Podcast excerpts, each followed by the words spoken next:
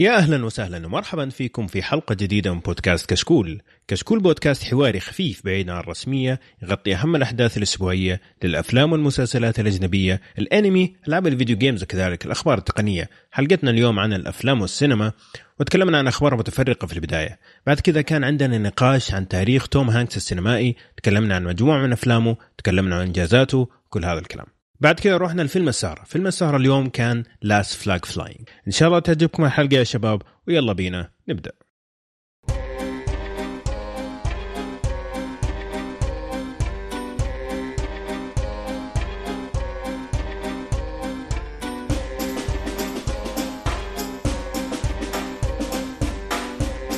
طيب يا شباب قبل ما نبدأ حلقتنا اليوم هي السينما 141 آه خليني أعرف الشباب الجدد اللي انضموا الكشكول وشرف كبير إنه يكون معانا اليوم.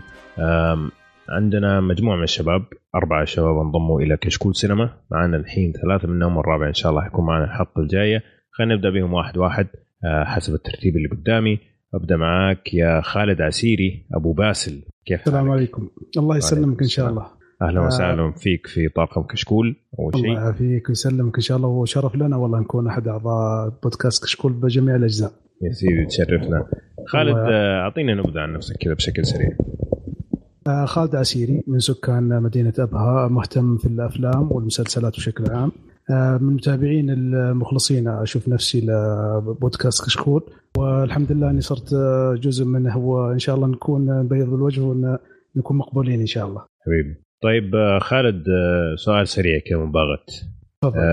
إيش أكثر أنواع أفلام تحبها؟ والله الأفلام الدراما والأفلام الجريمة المنظمة وتقريبا والله شاهد جميع الأفلام ولكن الأفلام اللي راسخة في ذهني الأفلام زي المافيا جاد فاذر بثلاث الاجزاء وأغلبها أفلام قديمة اللي أنا أعشقها يعني اللي أفلام التسعينات أفلام رائعة فها الافلام في السنوات الأخيرة جيدة وأغلبها الدراما اللي أنا أعشقها يعني. جميل. طيب الله يعطيك العافية. خالد؟ الله يعافيك. آه عندنا خالد ثاني خالد زرعوني. طبعا حيصير الخالد الأول أبو باسل عشان ما يصير لخبطة حنسميك أبو باسل. خلاص okay.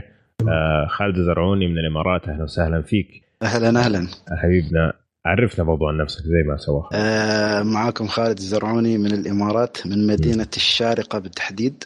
وطبعا محب للسينما وتابع كشكول تقريبا من حلقات الستينات تقريبا. والله ما أذكر أي حلقة بالضبط بس يعني حدود الستينات. حلو. ومحب طبعا للأفلام ومسلسلات كل شيء بس الأفلام رقم واحد. جميل. وإيش أكثر نوع أفلام يعجبك؟ ال mystery عندك ال mystery والدراما. نعم. أيوه غموض. وال superhero genre يعني بشكل عام مع إنها جديدة بس. حلو. زي. جميل. يعني شوية شوية من كل حاجة. جميل. أيوه. طيب محمد الدوسري أهلا وسهلا فيك. يا أهلا وسهلا. هيا هلا والله حياك الله. اعطينا نبذة عن نفسك. محمد دوسري محب للأفلام والمسلسلات ويعني نقلت هذا الحب للأفلام والمسلسلات إني صرت أتكلم عنهم سواء على اليوتيوب أو حتى في سناب شات أو غيره ومتابع لكشكول. طبعا يعني من زمان أتوقع من حلقة 30 أو 20 ومسكت خط معكم يعني. فالحين أنا أصلا لا زال مخي مبرمج إني أنا قاعد أسمعك أصلا مو بس أتكلم معك. الله يخليك. طيب محمد إيش أكثر نوع أفلام يعجبك؟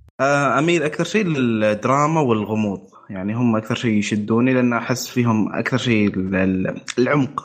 عادة ألقاه في الجانر يعني. جميل. طيب آه معانا برضو ضيف من آه كشكول آه القديم خلينا نسميه. حمد مسلم ابراهيمي أهلا وسهلا فيك. والله كنت بقول لك مرحب فيني يعجبني ضيف لي سنة غايب. والله الله يحييكم جميعا والله. أول شيء نرحب بالشباب حياكم الله ونتمنى لكم توفيق واستضافه إن شاء الله جيدة لكشكول سينما ومن الأحسن الاحسن ويعطيك العافية أبو عمر على كل ما تقدمه. حبيبي. آه وش بس قل لي وش السؤال؟ قل لي إيش إيش طبعا محمد مسلم اللي أول مرة سمعنا هو من أعضاء كشكول من البداية. آه وطبعا الأفلام عندك ممكن أكثر شغف من الخمس المواضيع اللي نتكلم عنها هي والتقليد. صحيح. صحيح؟ طيب إيش أكثر نوع أفلام يعجبك؟ آه أنا دائما أميل الافلام اللي based true story اللي هي عن قصة واقعية ولا قصة أيوه okay. قصة واقعية قصة حقيقية أو حتى م. مستشفه من قصة حقيقية عرفت؟ حتى مع تغيير بعض التغيير أو بعض تغيير السيناريو. فهذه الأفلام دائما تعجبني ودائما أميل لها. بالنسبة للأفلام السينما. جميل. آه طيب اللي أول مرة سمعنا أنا أحمد عاشور أبو عمر. آه كما كشكول مقدم كشكول آه آخر كم سنة.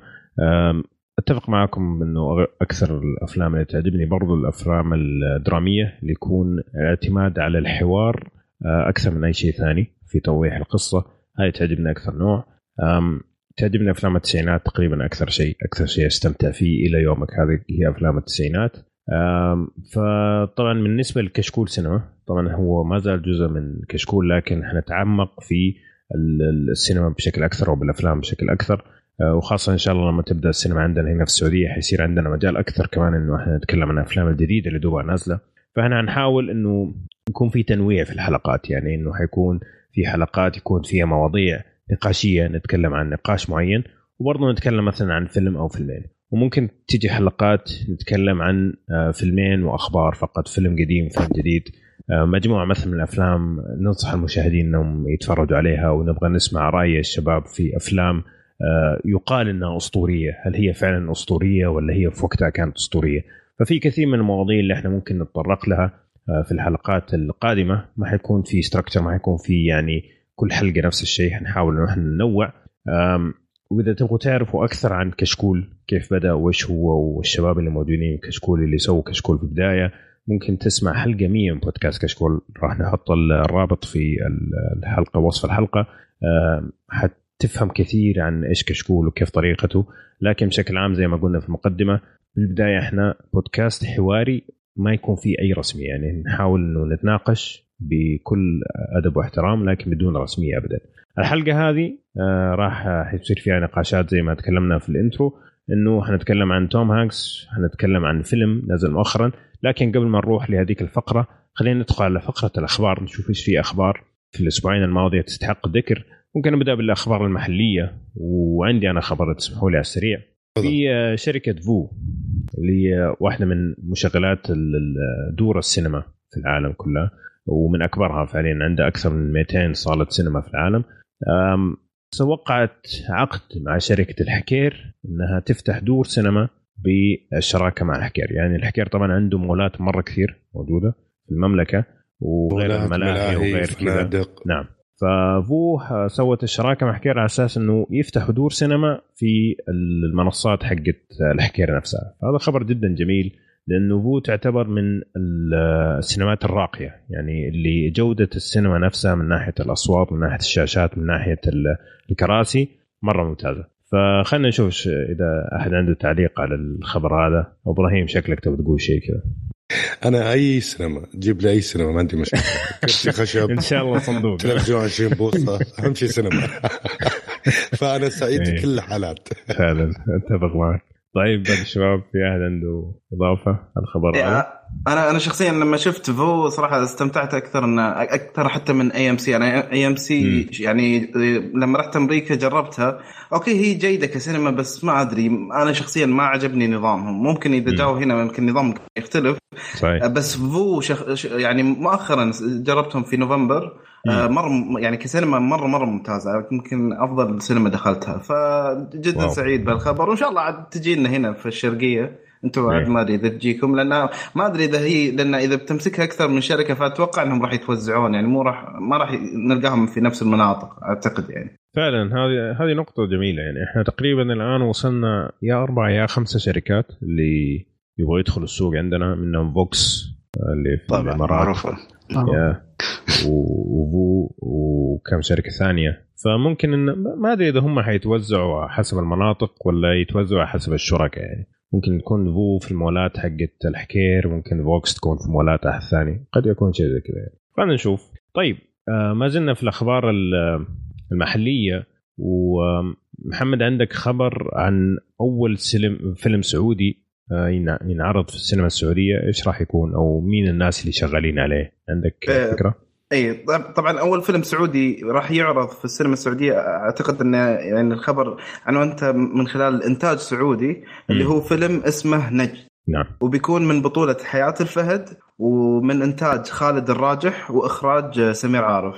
طبعا بس نبذة سريعة عن المنتج والمخرج. المنتج مثلا أنتج سابقا اللي هو مسلسل السلطانة. ولا مسلسل آه، ياسر القحطاني فيلم صدى إعلان إعلانات تجارية آه، فله أعمال ممكن إنها تكون معروفة في الم... يعني محليا. وعندك اللي هو المخرج سمير عارف عنده اللي هو يعني مجموعة من المسلسلات والأفلام آه، من المسلسلات اللي ممكن تكون معروفة بالنسبة له اللي هو مثلا مسلسل 37 درجة عندك اللي هو لعبة الشيطان المجهولة طاش مطاش 17 18 وعنده آخر شيء اللي هو شباب البومب. فيعني اذا إذا عندكم أي تعليق هنا ولا هناك. سمعت خربتها إيه. بآخر واحدة. إيه. يعني هو كان ماشي كويس. لين آخر واحدة. المشكلة قاعد يطلعون لنا في سناب شات الحين بعد ف أنا أتوقع الفيلم كله مصور سناب شات. والله شوف طبعا آه، إخراج تلفزيوني وإخراج سينمائي يعني فرق السمع عن الأرض من ناحية آه، الكوادر اللي يحتاجها. آه، لكن في نفس الوقت ما نقول لا نقول يعني خلينا نشوف. يعني ممكن فعليا في ناس طول عمرهم يسووا أشياء ما هو بالمستوى المطلوب ولكن لما يلاقوا المنصة الصحيحة يطلق التنين اللي بداخله ويبدأ يسوي عمل فعلا ممتاز. آه، لكن في نفس الوقت ما نقول لا. يعني كويس إنه يعني بدينا الخطوة إنه الإنتاج السعودي ينعرض في السينما السعودية. هذه يعني مين كان يفكر فيها؟ صحيح. بالنسبة صحيح.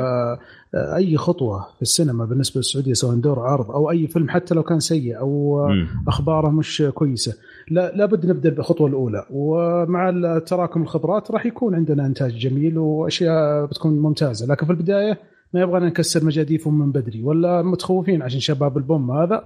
لكن آه، أنا أتوقع انها لازم يجربون ويشتغلون حتى يعني يتطورون مع المستقبل. صحيح. معليش بس نقطة بعلق عليها. بخصوص شباب البوم والفيلم القادم ترى شباب البوم ممكن السيناريو حقه والممثلين حقه مخت... يعني ما جاء على طبطابنا زي ما يقولوا بس كإخراج أنا ما أشوف شيء في الاخراج كان بالنسبة لي كويس عرفت كيف؟ يعني ما ب... ما نبغى نربط إن الفيلم قد يأثر على الإخراج. هذا اللي بقوله يعني. والبطل صحيح. يعني حياة الفهد في الفيلم أعتقد إنه اسم لها أيوه اسم اعلاميا جيد. امم طيب آه وبس بس لو تقرب من المايك شوية بس عشان صوتك شوية بعيد. إن شاء الله. طيب آه في أحد يبغى يضيف شيء على الخبر هذا؟ جميل. طيب أبو إبراهيم نجيك. عندك خبر؟ خلاص إحنا طلعنا من الأخبار المحلية نروح الأخبار العالمية. وعندك آه، خبر عن Rotten Tomatoes إيش يقول لك؟ آه هذا الخبر عندي عن Rotten Tomatoes يقول لك Rotten Tomatoes آه طلعوا list ة بأحسن أفلام ال century okay. القرن. اللي 21 century القرن القرن الحالي إلى الآن. اي طلعوا إلى الآن إلى 2017 طلعوا list ة أفلام إحنا بنمر عليها مرور سريع أنا أتوقع إنكم تعرفونها أغلبها ويمكن شفتوها كلها. عندنا بدوا في ال list ة في Chicken Run اللي نزل عام 2000 جيد. okay هذا فيلم كان بطولة آه، ميل جيبسون. الأول ولا؟ صحيح الأول إيه. الأول. الأول Chicken Run إيه, إيه. كم تقييم؟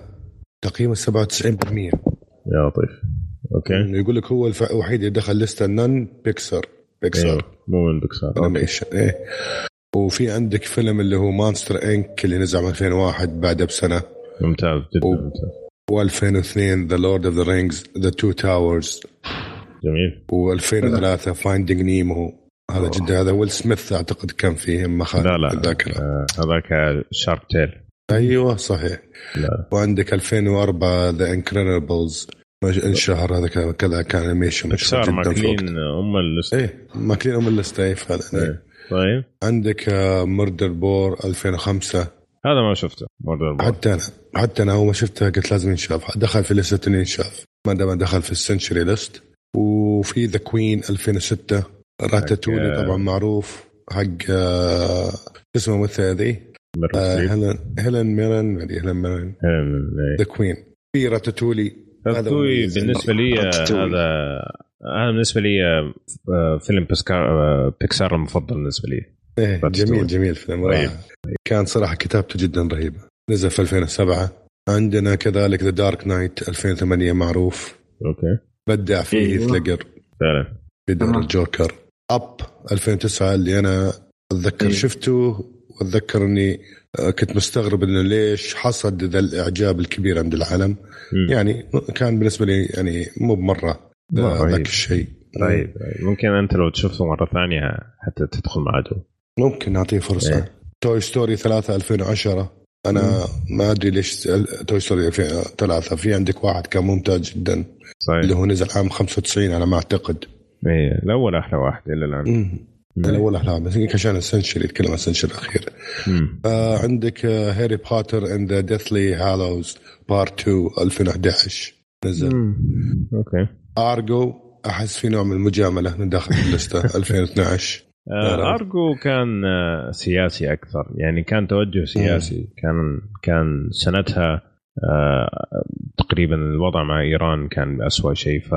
فكانوا منجحين أرجو بزيادة حتى إنه أخذ أوسكار أحسن فيلم في السنة وطلعت. زوجة. الرئيس آه، أعطته الجائزة. يعني كان مرة كان واضح ال- إنها فيها الدراما الدراما اللي شوي. فيه إيه. كان فيها تسييس أكثر اللعب من تحت الطاولة نعم. طبعا آه، يذكر هنا إنه هو كان المخرج بن أفلك في الفيلم نعم كان هو المخرج فكان ونال أظن جائزة على إخراجه ما خاب ظني آه عندنا. Gravity 2013 okay. Gravity amazing فيلم رائع عجبني جدا صراحة. من أحسن الأفلام اللي شفتها تتعلق بالفضاء الخارجي. جميل. آه Boyhood Boyhood 2014 Boyhood. هذا الفيلم ما شفته. Boyhood هذا آه، هذا الفيلم اللي يقول صوره في 14 سنة؟ إيه. أيوه هذا. اي هذا. 12 سنة أتوقع. آه بوي هود آه يعني هو فكرته حلوة لكن كله على بعض كفيلم كذا كان هي تجربة أصلا مش يعني, إيه. هي تجربة لشيء أول مرة ما أدري إذا كان أول مرة بس يعني إيه. تجربة رهيبة جدا إيه تجربة مرة حلوة يعني حلو إنك تشوف الفيلم عشان تشوف التجربة بس هو كفيلم يعني جابت. نتيجة يعني في الأوسكار جابت إيه. شيء على الأقل إيه. يعني أربعة أنتم 14 سنة يا شباب يعني هذا المخرج ما فكر أنه في السنة الأخيرة يموت أربعة من الطاقم يعني ما أدري عجيب صراحة بس هو أخذ much risk. يعني أخذ risk عالي أخذ risk عالي يعني. ومشت الأمور جاب معه؟ إيه. بس عندنا Mad Max Fury Road 2015 رائع الفيلم هذا ممتاز. أنا ما أقدر أعلق لأن ما شفته. أخذ Moonlight أخذ أوسكار لا هذا جديد علي من جد. ماد ماكس أخذ في Visual الظاهر effect أعتقد. المؤثرات. فيجوال برضه إيه. أوكي. ممتاز. آه من دون ذكر اسمه مون لايت 2016 مون لايت أخذ جائزة السنة ذاك هذيك السنة مم. 2016 مع إنه لا كان لا لا, لا لا. لا لا لا الفلوب كان المفروض هو اللي يفوز حقيقة إي والله. أنا ما شفت والله مون لايت. وما ظنيت إني بشوفه. إيه لا صعب شوي. طيب. أنا عندي آخر فيلم هنا اللي اسمه Get Out 2017 أوه. آه، شيء جميل صراحة. آه والله. والله يعني حتى الممثل آه، رشحوه للأوسكار بس ما أعرف عشان هل لأن جيمس فرانكو ما دخله بسبب فضيحته ولا لأنه هو كان يمثل عدل؟ والله. بس مع إن الفيلم كان جميل صراحة. يعني فيلم. رعب. يخليك تفكر شوية. منظور مختلف. وبعد ال- المخرج اللي هو مخرج آه، الممثل اللي كان في سلسلة كيان بيل لو عرفت عرفتوه. كيكن. أيوه أيوه مش الأقرع الطويل لا الثاني اللي معه هذا هو المخرج. أنا استغربت صراحة. يعني اول تقريبا أول أفلام أو أول فيلم مم. يترشح كأفضل مخرج وأفضل ممثل وأفضل فيلم في السنة صراحة شيء كبير. صحيح. كم حصل مأخذ تقييم 99% يا رب. 99% لا, فيلم. يستاهل يستاهل والله. عاد والله ما شفته. شكله في السينما هذا. لسه أتوقع لسه ما نزل إلى الآن. بلوراي في لا. لا آه كيف شو الفيلم؟ إيه. لا الفيلم نازل من من فترة طويلة. اقصد بلوري آه إيه لا قصدي آه، انه. ما نزل بلوراي لسه إيه. آه okay. إيه، فما ما بدانا نشوف حقيقة. لكن كثير ناس يقولوا إنه فعلا فيلم رعب آه، بطريقة مختلفة شوية. فممكن يعجبك أنت كثير يا أبو إبراهيم لأنه أنت تحب أفلام الرعب ولا؟ شايفين أنا والله أحب آه، افلام الرعب وكنت بسأل صراحة الفيلم وش؟ أعطونا فكرة عنه عشان تحمسونا عليه. آه، طبعا هو ما يحتاج حماس 99% فكره من كذا يعني. بس يعني نبغى نسمع بعض ارائكم أو اللي شاف فيلم يعطينا نبذة عنه. ما يضر. بس آه، في فيلم آه، الرعب كان اسمه Don't Speak ولا Don't Breathe Don't Don't أيوه تقريبا ان هالنوع من أفلام الرعب. اللي ما في جن وعفاريت وشياطين وما أدري شو بس شيء يخوف يعني يعطيك moments وما في الفزعات الرخيصة اللي آه، يطلع لك. مرة واحدة. بس أيوة. لا ابو سايكولوجي خمسة ريال هذه. أيوه هذه. طيب okay. ممتاز. وبكذا هذه نهاية اللستة. Get Out خلاص 2017 نختم الحلقة ولا في؟ لا كنت بقول الميكروفون معك يا آه طيب. حلو تفضل. آه عندي خبر على السريع عن آه فيلم كوينتين تارانتينو اللي هو مانسون اللي يحكي قصة مانسون. آه، في إشاعات آه، بعد طلعت الشا... طلعت زي فضيحة لكوانتين تارنتينو لسه يعني ما ما تفاقمت لحجم كبير يعني بس إنه واحد من الليستة اللي دخلوا في الفضايح حقت Me Too هذه الأخيرة. فسوني قاعد تفكر إنه توقف الإنتاج لفيلم مانسون عشان هذا الشيء. لأنه يعني أشوف هذا. خطر كبير صراحة. مم، مشكلة هي مشكلة هي فضيحه فضيحة الا ربعها يعني مش فضيحة بعد. فضيحة آه، البطلة اللي كانت في ال- مو بس هذا، في سبب ثاني بعد اللي هو أنا أعتقد صار صرح في الإعلام ما أدري في إذاعية مم. كان يدافع عن آه، أحد أصدقاء المخرجين انه تحرش في القصر. فقال آه. يعني كان لها آراء شوية غريبة يعني. أيوه. فالناس من هنا قالوا هالشكله انترفيو شكلك معاه في نفس ال... نفس نفس الجو. يعني. أيوه. والله شوف آه، يعني أنا دائما دائما أقول إنه المفروض يكون في فصل بين الشخص وبين العمل. ولما ترجع للتاريخ ترى الناس اللي سووا أشياء ممتازة عادة يكون عندهم إلين ما ترجع لبيتهوفن حتى يعني مو الناس قريب. ترى يعني الناس لما تيجي لشخص. كشخص يكون بعضهم عندهم فعلا أفكار أو أعمال مشينة جدا. في في بعضها يعني صعب إنه أنت تتخلى عنها مثلا واحد زي مثلا كيفن سبيسي وإنه كان يتحرش بأطفال. يعني هذه شوية ثقيلة يعني. لكن في نفس الوقت أشوف دائما إنه نحاول إنه نفصل بين الشخص وبين العمل. لأنه أنت لما تيجي تتكلم عن عمل عادة مو واحد شخص اللي بيسوي. أنت قاعد تتكلم على 100 200 شخص قاعدين يشتغلوا على فيلم واحد. Okay ممكن بيشتغلوا عليه من ثلاثة خمسة سبع سنين. هل معقولة عشان مثلا واحد فيهم طلع فاسد إنه كل الباقيين هذول عملهم يتركن على جنب؟ أشوفها ثقيلة شوية. المشكلة استوى يعني كيف أقول لك؟ تحرش خلاص استوى شماعه مم. يحطونه تبى تدمر شخص خلاص أعطى تهمة بس. حتى مش لازم يعني يدان أو أي شيء خلاص. بالضبط. يعني في راحت بعضهم عليك. في بعضهم طلع واعترفوا وكذا وقالوا أنا آسف وما أدري إيش. وفي بعضهم قالوا غير صحيح هذا الكلام. يعني بس إنه المشكلة إنه ما عاد يفرق يعني عندك الممثل آه، حق That 70 Show اللي كان في المسلسل حق The Ranch اللي على Netflix إيه. آه، طلع وقال غير صحيح هذا الكلام بس ما يفرق Netflix فصلته على طول من اول أول ما طلعت التهمة سمعتها؟ تشوه أكبر إيه. مثال الحين خلاص جيمس جيمس فرانكو فاز بجائزة أفضل ممثل أعتقد. الحين خلاص ما دخلوا حتى في الأوسكار ولا فيلمه ولا شيء مع إنه راح وجاب الأدلة. الفعلية إنه إنه آه، غير صحيح الكلام هذا. جاب أدلة الكلام هذا غير صحيح وطلعوا مهم. إنه الشخص اللي اتهمه أو المرأة اللي اتهمته فعلا مريضة نفسيا وكل شوية قاعد تقول هات حرش فيني وهات حرش فيني وكل مرة يطلع غير صحيح. ومع ذلك ما عاد يفرق ما يفرق. خلاص ما دام دخلت لأنه- يلا. إيه خلاص. لأنه هو بزنس في النهاية عرفت كيف؟ ما يبغون شيء اثر ال business. أي لمسات زي كذا خاصة طلع في الإعلام وانتشر في الإعلام ووصل الناس هي they don't take risk على طول. تغيير فصل إجراء احترازي من هذا القبيل. جميل.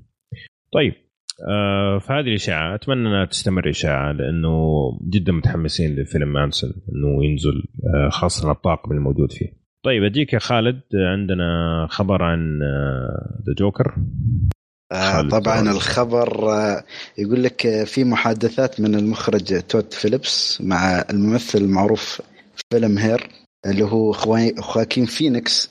عشان يلعب دور الجوكر في فيلم يقول لك مستقل خاص بشخصية الجوكر واللي يكون آه. بيكون مقتبس من ال comic إذا أنتم عندكم يعني فكرة عن comic اللي هو The Killing Joke يعني من أفضل أفضل قصص الكوميكس الموجودة لشخصية الجوكر. طيب هذه لازم يعلق أبو إبراهيم أول شيء. أنا انتظره ترى الحين. إيه.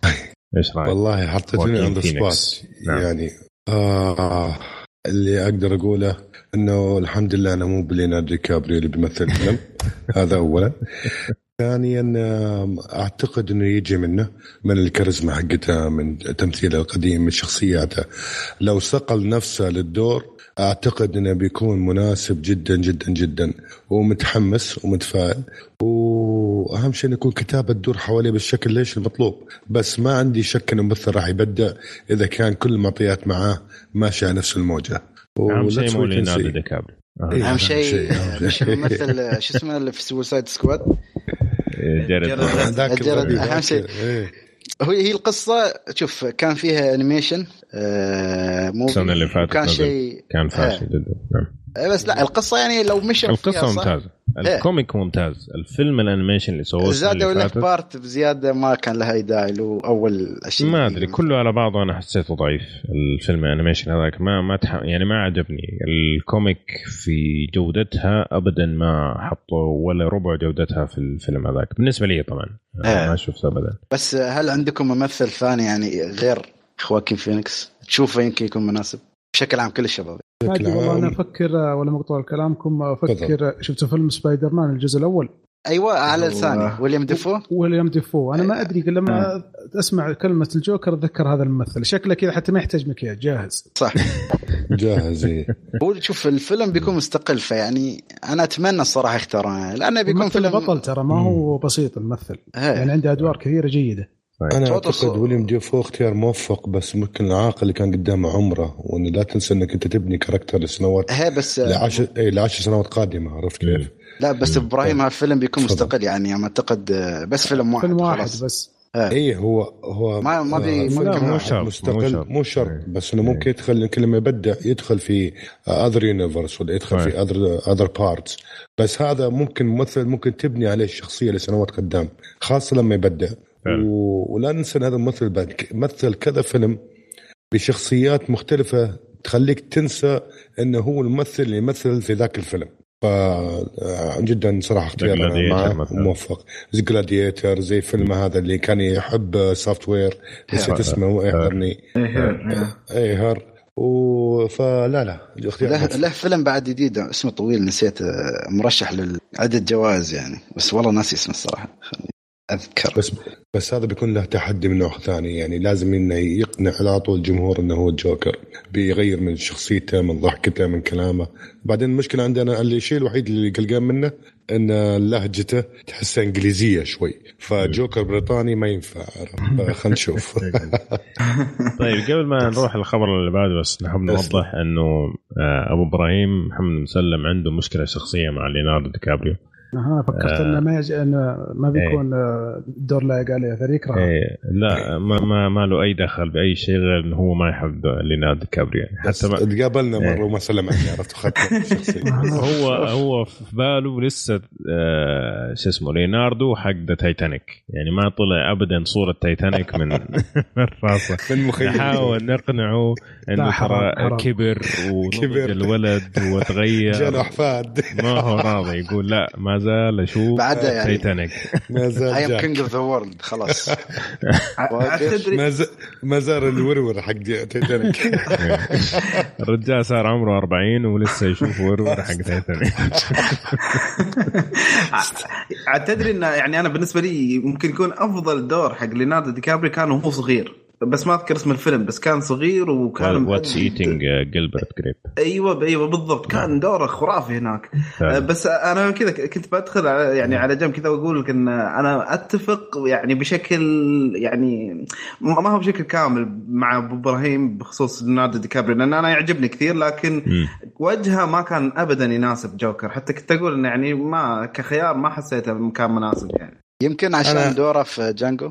شافوا شوية أه لا لا لا ما. لا لا دوره في جانجو إيه. كان رهيب جانجو كان بطل. دوره في جنجو تاج العبيد كان ممتاز جدا كان كان المفروض صراحة ياخذ عليها أوسكار هذيك السنة حرام بس هم شكلهم خلوها لين ما يأخذها على دور أساسي. يعني دور أساسي بس بما إن إحنا. نتكلم عنه الآن أنا ودي أذكر أحلى فيلمين شفتهم له اللي هو ما أذكرهم ما أذكر أساميهم بس بلمح اللي هو نيويورك اللي كان فيه butcher ذاك Gangs of New York ممتاز اللي دانيلو لويس. هذا عجبني فيه جدا صراحة. وبرضه. آه مثل لا تايتانيك لا مو تايتانيك حلو. بس إنه في فيلم اللي مع شو اسمه ذاك؟ جاك جاك نيلسون ذا ديس ديبارتد ديبارتد أيوه The Departed. هذا ما شاء الله في وايدين بعد. إيه، مادين كان من- فعلا كان الفيلمين ذول منهم بالنسبة له. لو عنده فيلم ذا فيتر كان رائع. أنا أنا سويت له سكيب لأنه ما جاز لي آه، أتذكر السيتنج والإخراج فشفت مم. أوله ما عجبني ومن يومها ما كملته. على العموم أنتم لو حتحرقوا الفقرة المستقبلية نبغى نتكلم عن ليوناردو دي كابريو فبلا خلينا نوقف هنا. إيه، خلينا نوقف لحد هذا إيه. طيب آخر خبر عندنا عندك يا أبو باسل. آه، إعلنت شركة Activision في عام 2015 عن إنشاء استوديو اسمه Activision Blizzard Studio. وينوون إنهم يخرجون آه، فيلم لسلسلة آه، اللعبه Call of Duty وأعتقد إنهم. حتى اختاروا المخرج آه، إيطالي ست- ستيفانو سيلما اعطك آه، اسمه الظاهر إيش سوى الفيلم؟ آه، هم الآن يبدون آه، لا يشتغلون عليه. المخرج هذا إيش سوى؟ هو أخرج فيلم Sicario 2 Sicario 2 أيوه اللي في فبراير في أعتقد إنه في January 2018 بس والله ما شفت الفيلم.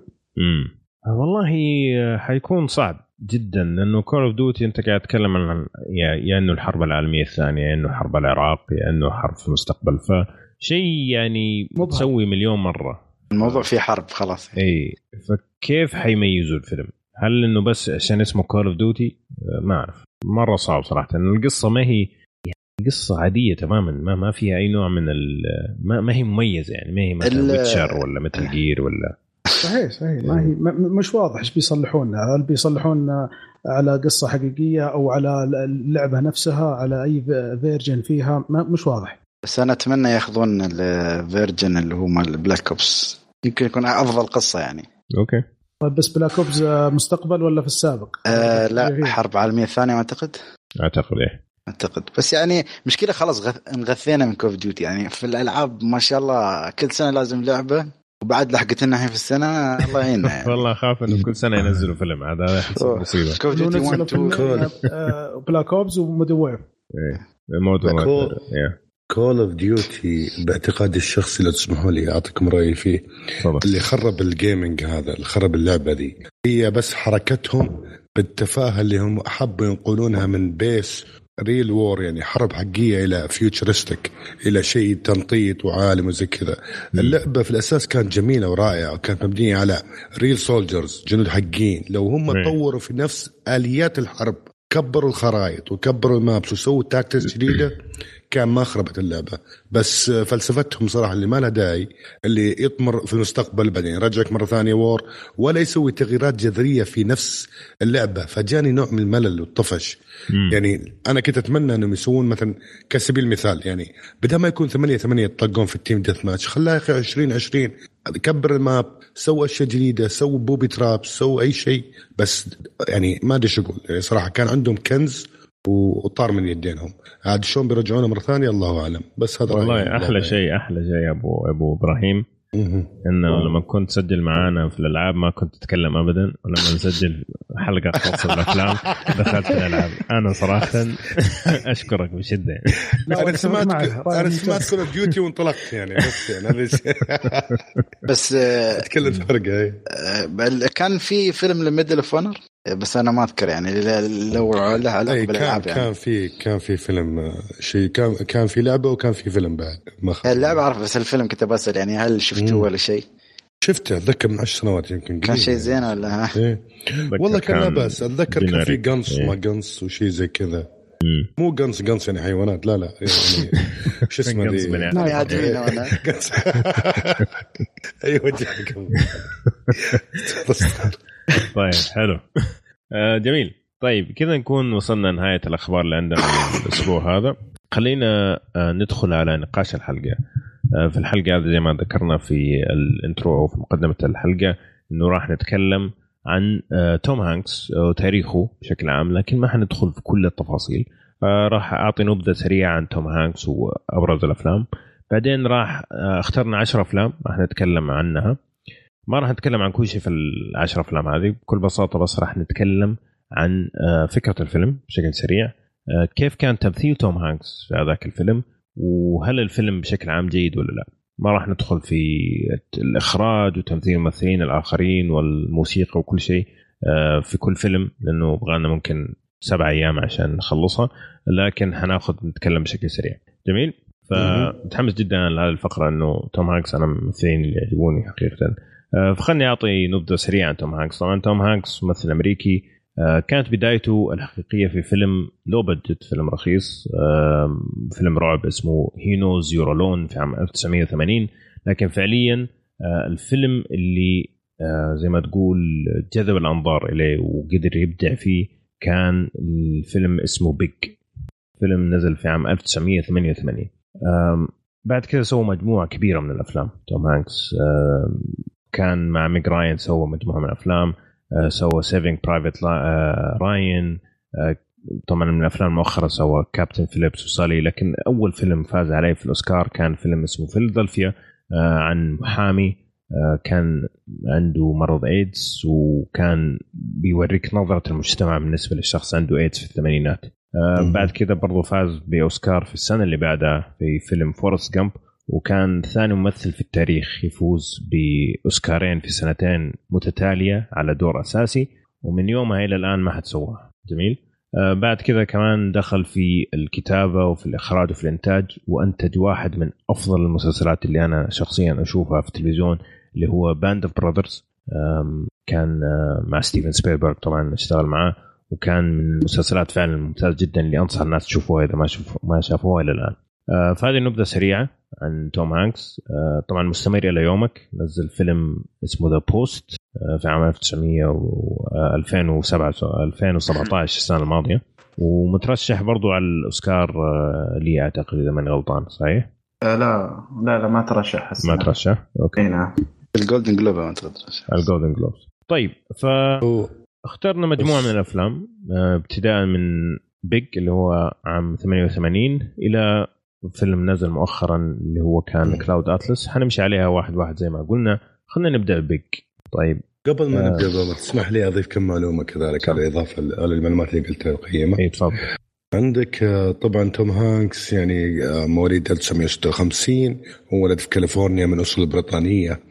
عندك آه، أول عمل قام فيه فني اسمه Great Lake Shakespeare Festival في 1977 بعدها يقول لك انتقل لنيويورك على أساس يعني يمشي ورا المسيرة الفنية هذه عشان يبدأ يمثل ويسوي سيت كوم وكذا. فبدأ سيت كوم اسمه Bosom Buddies هذا كان بدأ بعد ال- اللي هو Lake Shakespeare's وسوى فيلم اسمه اشتهر فيه يعني طبعا أول فيلم big hit اللي هو صار يعني ضجة صدى عميق له اللي هو Big بس قبله سوى فيلم اسمه Splash عندنا يقول لك تقريبا آه، عنده سو- 50 عمل سواه. كفيلم يقول لك 20 منهم تقريبا أنتجها بنفسه أو ساهم في إنتاجها فهذا يعني نسبة كبيرة من ال 50 فيلم اللي سواها. والنت ورث حقك يقول لك تقريبا الان يحتكم على تقريبا فوق ال 400 مليون. ممثل أنا بس ودي أعطي رايي عنه قبل نبدأ باللستة حقه. هذا الممثل اللي أسميه ممثل صراحة متزن يعني. يعني دائما تلقى وسطي ويعرف يتحكم في الكاركتر حقه. ما يكون أو يعني يعرف يتحكم في شخصيته. ما يكون أوفر بزيادة ولا يكون لو بزيادة. دائما إيش يعني يعني شو شلون أشوفها. اللي هو يعرف من يتكل عن كتف. ما يبالغ. وإنسان صراحة يعني رائع في التمثيل. يعني أحد الممثلين أنا أقدرهم في السينما وأتابع أعماله. صحيح عندي بعض الملاحظات على بعض الافلام وفي أفلام جاب فيها العيد بس يظل ممثل بارع أنتج أفلام جميلة وقدم أفلام رائعة في السينما. ومن أفضل أفلامه ولا خلينا في الأفلام نتطرق للسته أبو عمر ونمشي في الأفلام آه فيلم فيلم. جميل. بس في معلومة أخيرة آه، طبعا هو من ناحية آه، مدخول شباك التذاكر هو. ثالث ممثل في التاريخ. عنده آه، أكبر آم، زي ما تقول مدخول آه، اللي هو 4.5 بليون مجموعة أفلامه على 48 فيلم. طبعا هذا قاعد أتكلم في أمريكا فقط. فيعني دخل يا دخل يعني مكشكش الرجال اللي يبغى فزع ولا شيء. الحين لو لو دخل. فيلم ستار وورز دبلهم الحين. اي لو هو كان ستار وورز دبله هاريسون فورد أكثر منه بس عشان أفلام ستار وورز. أكيد. مين الأول تتوقع؟ ما أتوقع يجيبه. ما أتوقع جوني يجيب جوني ديب لا. أوكي. طبعا ساعدنا قديم جديد عشان نخمن. آه، لا من الثمانينات ممكن قبل. إيه، ممكن الباتشينو يلا أسمر. أسمر. آه، دنزل آه، دنزل. لا. ويل ويل سميث؟ دنزل ساميويل سميث. جاكسون. آه، آه، سامويل جاكسون. 73 فيلم. أكيد أكيد. يا عمي. هذا اللي في كل. مكان. كل مكان. 73 فيلم. ما شاء الله. حسن حسني. هذا الحين تقريبا نقول على كل سنة من حياته فيلم. من جد. يعني من حقه إنه يكون أكثر مدخول. بعدين عنده أفلام جامدة يعني حتى Star Wars وكذا يعني. إيه. اللي بيجيبهم ذا روك اصبر عليه شوي بس خمس سنوات. عندي- الحين ما شاء الله منزل فيلم الحين ما ادري Rampage إيه. طيب. فخلنا ندخل على الأفلام. آه حنبدأ Big بما انه هو أول فيلم كان آه. الناس اللي اكتشفوا فيه توم هانكس كممثل وترشح برضو فيه على الأوسكار. قصه الفيلم إنه آه ولد عمره 12 سنة آم، تسل له أحداث ويتمنى يسوي أمنية إنه يصير كبير. طيب؟ فيقوم اليوم اللي بعده ويلاقي نفسه آه عمره 30 سنة. جميل؟ فطبعا كانت آه، زي ما تقول ال- ال- الصعوبة في التمثيل إنه أنت شخص بالغ عمرك 30 سنة وقاعد تمثل إنك طفل. أوكي؟ هنا كانت الصعوبة في التمثيل. فالفيلم هذا طبعا زي ما تقول أعطى جانب آخر لتوم هانكس. ما كان شايفينه الناس قبل كذا اللي هو إنه في حس كوميدي ما كانوا شايفينه قبل كذا إنه كل الأشياء اللي يسويها قبل كذا كانت إما رعب إما قصة درامية فكانوا يحسبوا انه دمه ثقيل وزي كذا. خلينا نشوف إيش رأيكم في خلينا نبدأ معك يا إبراهيم. إن- هانكس في قصدك إنه طفل يحاول يمثل إنه شخص بالغ صح؟ لا هو توم هانكس. إيه. على كان طفل؟ لا هو كبير. المفروض عمره 30 سنة. إيه. طيب. بس إنه شخصيته شخصية طفل لأنه شخصيته عمره 12 سنة. فهمتني؟ 13 12 تحري الدقة. لا لا 12 آه، 12 13 أنا لسه شايف يعني- يعني. طفل بجسم رجال ولا رجال جسم أيوة. طفل أي طفل. جسم رجال نفس الشيء ترى نفس. الجملتين نفس الشيء ترى رجال لا طفل رجال. شوف آه. طفل جسم رجال ولا رجال جسم طفل لا لا آه، طفل إيه. بجسم رجال الطفل جسم رجال إيه. يعني هو كيف انه كيف إنه يعني يمثل بجسم رجال بمخ طفل خلينا نقول كذا أتوقع وصلت الفكرة يا وصلت إبراهيم أنت. الوحيد اللي اللي معلق عليها بس أتوقع جميع المستمعين قاعد يقول والله فهمنا والله فهمنا اللي بعده أبو عمر والله إيه. إيه. عم جوجل يقول عمره 13 ما لي. جوجل أنا. شايف الفيلم آه، ما المشكلة اني. فاتح هنا قدامي الصفحة IMDb مكتوب 12 مم. كيف جي أنا بعد فاتح أنا عمره 13 في خلل. عندك أنا عندك في في الإمارات الامارات يمكن مسبق الوقت. شوية. آه، ساعة plus طيب. و... آه، طيب نقول طبعا يعني أنا شوف شفته من زمان الفيلم إيه. فما أذكر إلا كشته والقميص الاحمر اللي كان لابسه يوم قام النوم الظاهر. جميل طيب بس- نروح اللي بعده. إيه. إيه بس اللي بس إنه يعني توم هانكس في ذاك الفيلم يعني كون إنه يسوي المهمة هذه يعني بس يعني صعب صعب إنك أنت تعيش في عالم بجسم مو جسمك ولا جسم رجل بعقلية طفل تحاول تتصرف إنك توزن بينهم. كان يعني صراحة يبغى له أداء رائع وفن يعني بارع. وأتذكر انه قام بالشكل المطلوب وكان فيلم صراحة رائع. نقطة انطلاقة لتوم هانكس من ذاك الفيلم هو اللي خلاه يعني يبحر في هوليوود. ف يعني ما عندي غير هذا التعليق عنه وبس وسلامتكم. آه، شو اسمه؟ خالد آه، إيش رأيك في الفيلم؟ في في توم هانكس في الفيلم هذا؟ والله آه، إحنا آه، من معنا ولا؟ لا. بس. خلاص أو بس قلنا أو بس خالد خالد. خلاص. هو شوف ما شاء الله يعني الفيلم الكوميديا اللي فيه جميلة وتمثيل توم هانكس صراحة روعة. يعني من ناحية الكوميديا طبعا يعني ما بقول لك إن تمثيل درامي خرافي.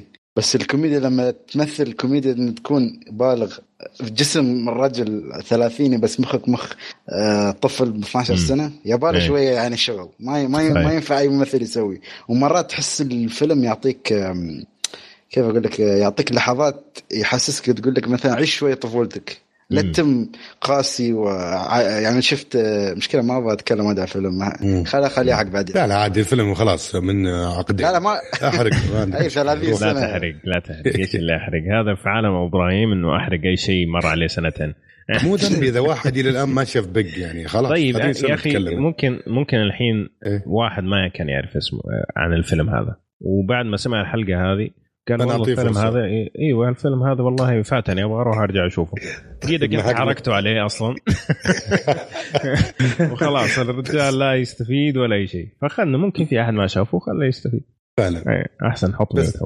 بس ترى لا تبس ترى النقطة اللي قالها قبل شوي فعلا حلوة اللي هو يخلي الواحد فعلا يرجع يعيد حساباته ويحاول إنه يعيش طفولته ويحاول يطلع الطفل بداخله. صحيح. تفضل كمل اقاطعناك معليش. آه، بس آه، وكيف الدور يعني لما مرات كان يعطيك دور الطفل الخايف اللي ما يعرف شو مم. يسوي في عالم الكبار. يعني حتى يخليك تفكر يعني يعني أنا لو كان يعني مثلا قبل قبل عشر سنوات مثلا كيف كان تفكيري؟ مختلف عن تفكيري الحين مثلا بعد عشر سنوات. فهذا تقريبا يعطيك نفس الفكرة. فلازم الإنسان لما يكبر شوية تفكيره يختلف مع الزمن. ما ينفع تتم آه، الطفل 24 ساعة. لازم يعني شوية ها؟ يعني تكون متوازن. صحيح.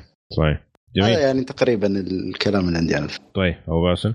آه، صراحة الفيلم هذا آه، باستثناء البداية والنهاية اللي تكون قد تكون آه، آه، ما اقتنعت فيها بكثرة لكن أداء توم هانكس في الفيلم صراحة ممتازه يعني حتى في فترات من الفيلم لما يكون خايف أو شيء زي كذا صدقت مم. الأداء اللي فيه آه، الفيلم كان ممتاز وسلس وبسيط وحركات توم هانكس لما كان جسم واحد آه، 30 عمره هو آه، آه، أداءه وحركاته حركات طفل صراحة صدقتها.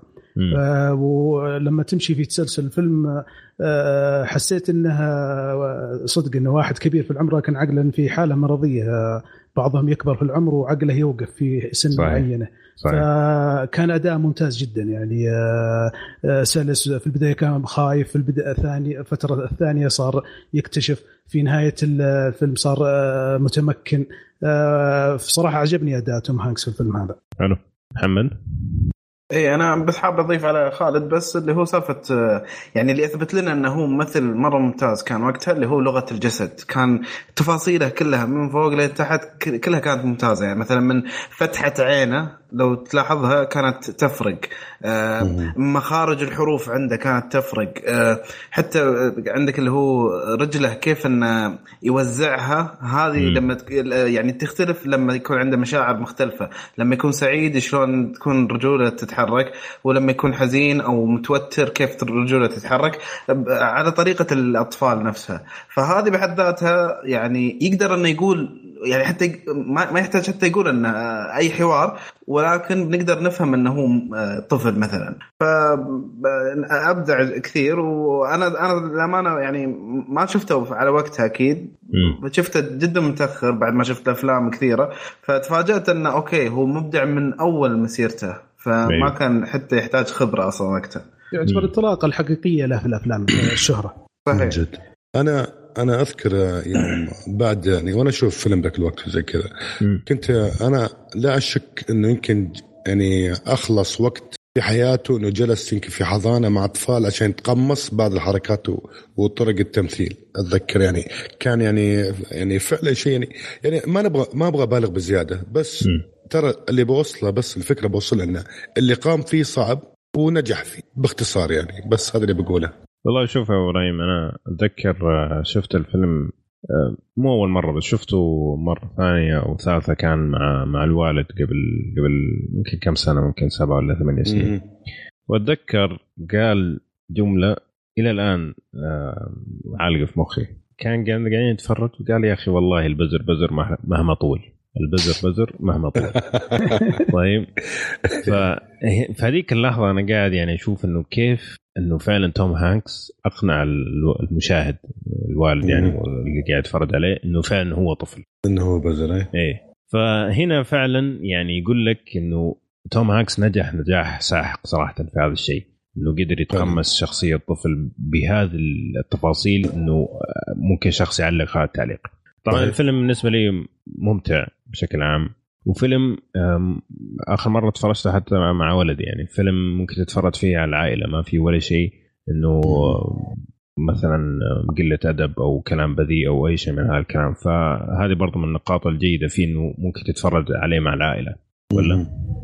صحيح أتفق معك جدا. صحيح. بالنسبة للي يبغى يشوف الفيلم الآن آه، آه، قبل ما تشوف الفيلم تذكر إنه آه، ممثل وأخرج قبل 30 سنة. يعني لا. تشوفه وتقارنه بالأفلام في الجيل الحالي. تخيل 88 اي. يعني آه، وإحنا باقي صغار. فلما يشوفه واحد آه، يتخيل إن هذا قبل 30 سنة يعني كان فيلم جيد. امم فعلا. طيب هذا بالنسبة لبيج آه خلينا نروح الفيلم الثاني اللي نزل آه في عام 94 هننط شوية. آه طبعا كان في بينه أفلام يعني جميلة كانت Sleepless in Seattle Philadelphia آه لكن اخترنا Forrest Gump آه Forrest Gump هو الفيلم اللي فاز عليه بالأوسكار نزل في عام 94 زي ما قلت. آه فكرته آه إنه شخص بطيء ذهنيا أوكي؟ بس عمره ما حس إنه هو أقل من الثانيين وكان دائما يحاول إنه يوصل لي أو يسوي أفضل شيء ممكن. ونشوف خلال الفيلم إنه هذا الشخص فعلا آه، حياته هذه قصة فعلا ت ت يعني زي ما تقول مثيرة وتست وتستاهل التأمل إنه الشخص يتأمل فيها إنه شخص بهذه الأمور العقلية ممكن يسوي هذه الأشياء. فأنت إيش قاعد تسوي في حياتك مثلا؟ جميل؟ جميل. طيب خلني أبدأ معك يا محمد. قل لي إيش رأيك في توم هانكس وفي الفيلم بشكل عام؟ آه أنا محمد. أوكي. إيه؟ طيب لا لا أوكي عشان لا هذاك أبو إبراهيم. أوكي أبو إيه. إبراهيم طيب. طيب إيش خلينا نحط في عندنا اثنين خالد وعندنا اثنين محمد. ف... أوكي طيب. أبو إبراهيم ومحمد وخالد وأبو باسل عشان ما نلخبط يعني. تمام. yes yes آه طبعا فورست جامب أنا بالنسبة لي يمكن ثاني أفضل أداء بالنسبة لي يعني شفته لتوم هانكس. آه يعني ما أدري ما يعني تقريبا تقريبا كان اداء زي ما تقول متكامل. يعني أعطانا مراحل حياته كواحد يعني عنده هذا العارض الصحي آه، وأقنعنا فيها سواء على مستوى الوظيفة أو على مستوى آه، مثلا التواصل مع الآخرين آه، على على حساب مثلا علاقته بالآخرين. كل هذه جات وأثبتت إنه يعني قدر إنه يتقمص كل هذه المراحل في حياته مع وجود هذا العارض المرضي. ف للأمانة يعني تستمتع. كل مرة تشوف الفيلم حتى لو إنه يعني نسقه بطيء لكن تستمتع بتمثيله هو بحد ذاته. فعلا. طيب آه، خالد؟ والله شوف الفيلم طبعا طبعا المعروف لا يعرف يعني. يعني في فورست جام يمكن من الأفلام اللي فيها جمل أو مثل ما شو يسمونها بالعربي اللي هي الجمل الأيقونية. خالدة. مثل run Forrest run يعني و... صحيح. وكيف يعني يمكن الفيلم نفسه بجيب لك منه ثلاثة على البورد بس خلينا نبدأ إنه كيف أشرح لك إياه. أيوه. هو الفيلم ببساطة يعني كيف يعطيك تفكير شخصية آه، فورست؟ كيف ياخذ الأشياء كل شيء بنية حسنة حتى لو كان الشيء سيء حتى لو تلاحظ يعني لما كان يعطيك ال narration في القصة الشيء كان يعني يبين إنه هو شيء يعني سيء بس يشرحه بطريقة تحسه شيء عادي. مثل لما كان يتكلم عن صديقته انها كانت ترقص وما أدري شو. و... وكيف يخليك تتعاطف مع أغلب الأشياء أو الأشخاص اللي معه. صحيح. وكيف يعني بعد عندك ما يخلي ما يخلي الشيء كبير يصغر الأشياء يصغر المشاكل ما ما يكبر المشكلة لدرجة إنه خلاص ما يقدر يتغلب عليه. يمشي يسوي كل شيء على البرد ياخذ كل شيء يعني ياخذ الأمور ببساطة. صحيح. وتجسيد توم هانكس يعني حق الرجل البسيط أو اللي عنده يعني نسبة ذكاء أقل من المتوسط كان أداء جميل ويعطيك يخليك تتعاطف معاه يعني. الفيلم يعني من الأفلام المميزة بالنسبة لي للممثل توم هانكس. وممثلة طبعا المعروفة اللي وياها اللي هي آه، ممثلة هاوس اوف كاردز روبن رايت إيه. أيوه كان كان اداء إيه. إيه. إيه. لا بس الفيلم صراحة يعني من أفضل أفلام توم هانكس يعني بالنسبة لي جميل طيب أبو باسل آه فورست جم من آه، صراحة من آه يعتبر أيقونة في الأفلام الأمريكية بشكل كامل حتى في التاريخ الأمريكي في السينما. أنا أذكر لما شفت الفيلم هذا تعلقت في توم هانكس ومن بعدها صرت أتابع أفلامه بشكل كامل. اداءه كان جدا رائع في هذا الفيلم. يعني صراحة حسسني صدقا عنده مشكلة في دماغه. أداءه كان مرة ممتاز. كان الفيلم سلس. يعني بعضهم يمثل إنه مريض ولكن يتصنع زيادة في يخرب الأداء. لكن توم هانكس مثل بطريقة بسيطة جدا. هذا اللي يتميز فيه توم هانكس. ما أدري هل هي قوة شخصيته ولا تمكنه من التمثيل بشكل عام إنه يؤدي لك بشكل بسيط يعني ما يعصر نفسه حتى يؤدي دور آه, آه، حتى يوصل لك الشعور. ما, ما يتكلف يعني. إي نعم. آه الفيلم مرة ممتاز. آه بدايته كانت حلوة لما يقوم بالسرد. آه، صراحة عشت آه، معه كأني أعرف هذا الشخص. حتى الناس اللي حوله مثلا أمه لما تعاني معه صديقته في الدراسة كيف انه حتى الحياة بشكل عام ما هي عادلة. فعشان إنه ما يركز أو إنه بطيء في الفهم سلكت معه. ويعني آه، كثير الناس اللي يكونون فاهمين أو يدققون وزي كذا هم اللي يتعبون. آه، الفيلم كان صراحة ممتاز بدايته حلوة. آه، لو تتابعون مسيرة الفيلم ترى يتكلم حتى عن أجزاء تاريخية في أمريكا. يعني في أشياء كثيرة واضحة الرؤساء الأمريكيين وكذا. حتى أنه جاب فترة فترة من التاريخ الأمريكي لفتره الهيبيز. صحيح. مع صديقته. آه، الفيلم كان جدا ممتاز. وبعد هذا الفيلم صرت صراحة أتابع توم هانكس وما يفوتني أغلب أفلامه. أداء كان رائع في هذا الفيلم وأعتبره آه، أيقونة من أيقونات السينما الأمريكية لأنه برضه يمثل أحداث تاريخية يشرحها لك كذا بطريقة بسيطة وسهلة. حلو. آه إبراهيم. هلا. والله قاعد أسمع راي الشباب الجيدة صراحة ما شاء الله يعطيهم العافية. أنا ما عندي شيء أضيفه كثير بس إن الفيلم من عفوا الفيلم من ذاكرتي كان أعطاني رسالة شخصية وأنا قاعد أشوف فيلم إنه مو شرط تكون ذكي أو تكون حتى طبيعي عشان تنجح. طول ما عندك إصرار وكفاح وعندك النية الحسنة اللي كانت عند فورست كام فكان هذا صراحة رسالة جميلة الفيلم. وغير كذا الفيلم كانت فكرته الرائعة فيه إنه دمج لك تحسه مجموعة أفلام في فيلم واحد. مر على كذا حادثة مر على كذا حادثة تاريخية على كذا مرة مثلا على سبيل المثال فيتنام والواتر جيت ومر على الكندي آند جونسون اللي كانت في الفيلم فهذه كل الأشياء صراحة مر عليها بشكل احترافي كإخراج وطبعا التشيري أند توب اللي هو كان نكهة الفيلم كله في التمثيل فور تمثيل توم هانكس يعني إنك أنت تقوم بالأداء هذا الرائع كان جدا يعني صراحة شيء آه، تفوقوا فيه أو تفوق فيه توم هانكس بامتياز. جميل جدا. والله صراحة قلت كل شيء ما في شيء أضيفه. لكن فعلا الفيلم هذا من الأفلام اللي تدرس سواء في طريقة الطرح أو في طريقة التدريس وفي الإخراج. وتوم هانكس أبدع جدا في إنه زي ما قال خالد أبو باسل إنه ما تكلف وفي نفس الوقت وضح يعني فعلا مبين لك إنه هو شخص بطيء ذهنيا بدون ما يتكلف ابدا. فهذا من الأفلام اللي لازم تنشاف سواء عشان تشوف توم هانكس ولا عشان تشوف واحد من الأفلام الكلاسيكية اللي لازم تنشاف.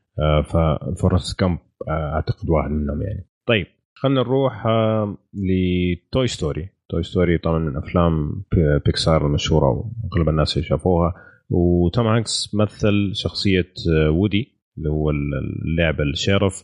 والقصة بكل بساطة إنه هو كان اللاعب المفضل عند الولد اللي اسمه آندي. بعدين جاء باز لايتير اللي هو ممثل تيم آلن وأخذ مكانه. ونشوف الصراع اللي بينهم خلال الفيلم هذا. طبعا الفيلم animation آه، فطريقة التمثيل في ال animation تعتمد على الصوت بشكل كامل. فكثير من الممثلين ما يقدروا صراحة يوصلوا لمستوى التمثيل الممتاز في التمثيل الصوتي. آه، لكن أنا أشوف بالنسبة لي توم هانكس أدى أداء مرة ممتاز. ولما تسمع صوته أحيانا بدون ما تشوف شكله تتذكر وودي اللي هو الشخصية في توي ستوري فهذا يدلك إنه يعني نجح في هذا الشيء. وال chemistry بينه وبين آه، تيم آلن اللي مثل باز لايتير كانت مرة ممتازة كانت مرة مرة ممتازة. آه، بس خلينا نسمع باقي آراءكم. أعطيني يا خالد. بشكل سريع إيش رأيك في آه. توم هانكس والفيلم بشكل عام؟ هو أعتقد توم هانكس وتيم آلن أعتقد كان أول دور حقهم ك voice actor فهذا كان بداية جميلة موفقة. وقوية يعني أيوه.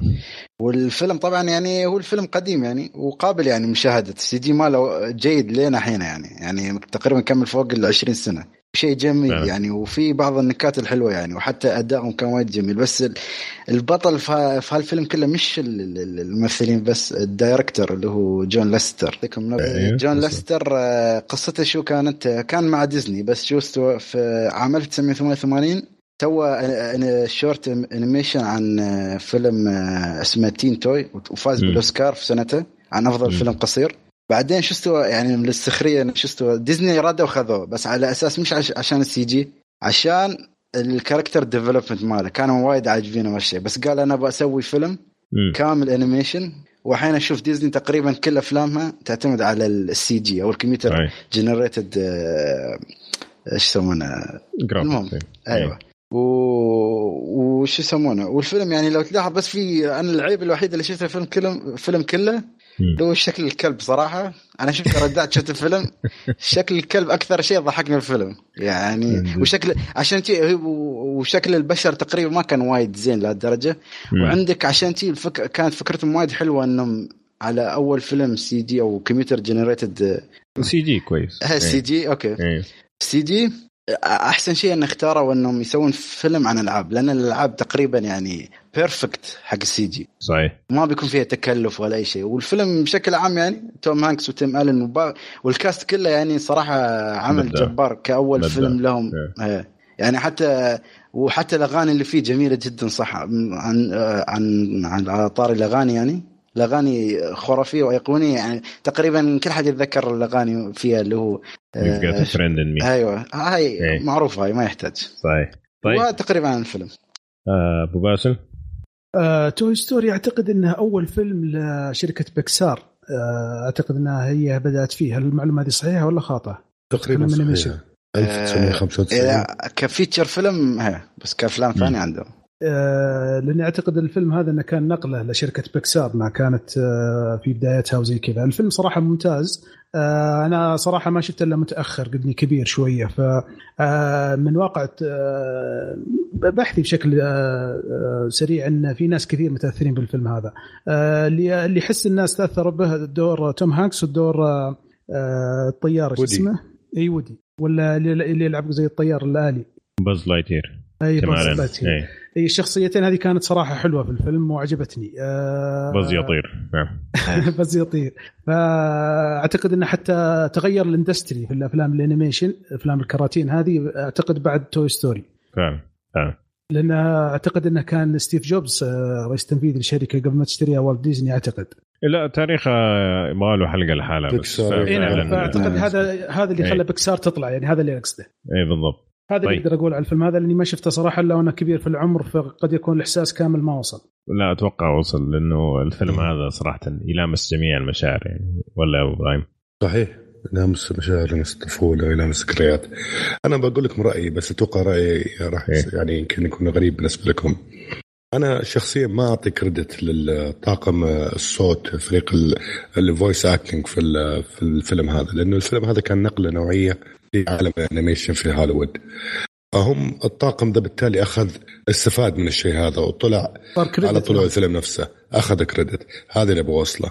آه ما خاب ظني هو أحد الأفلام الشهيرة اللي بدوا فيها بيكسار في 95 وغير كذا أحد الأفلام اللي قدموا فيها ال technology جديد, غير الأفلام اللي كنا معتدين إحنا في مثلا المثال أفلام ديزني اللي كانت بالرسوم اليدوية. كانت كلها كمبيوتر.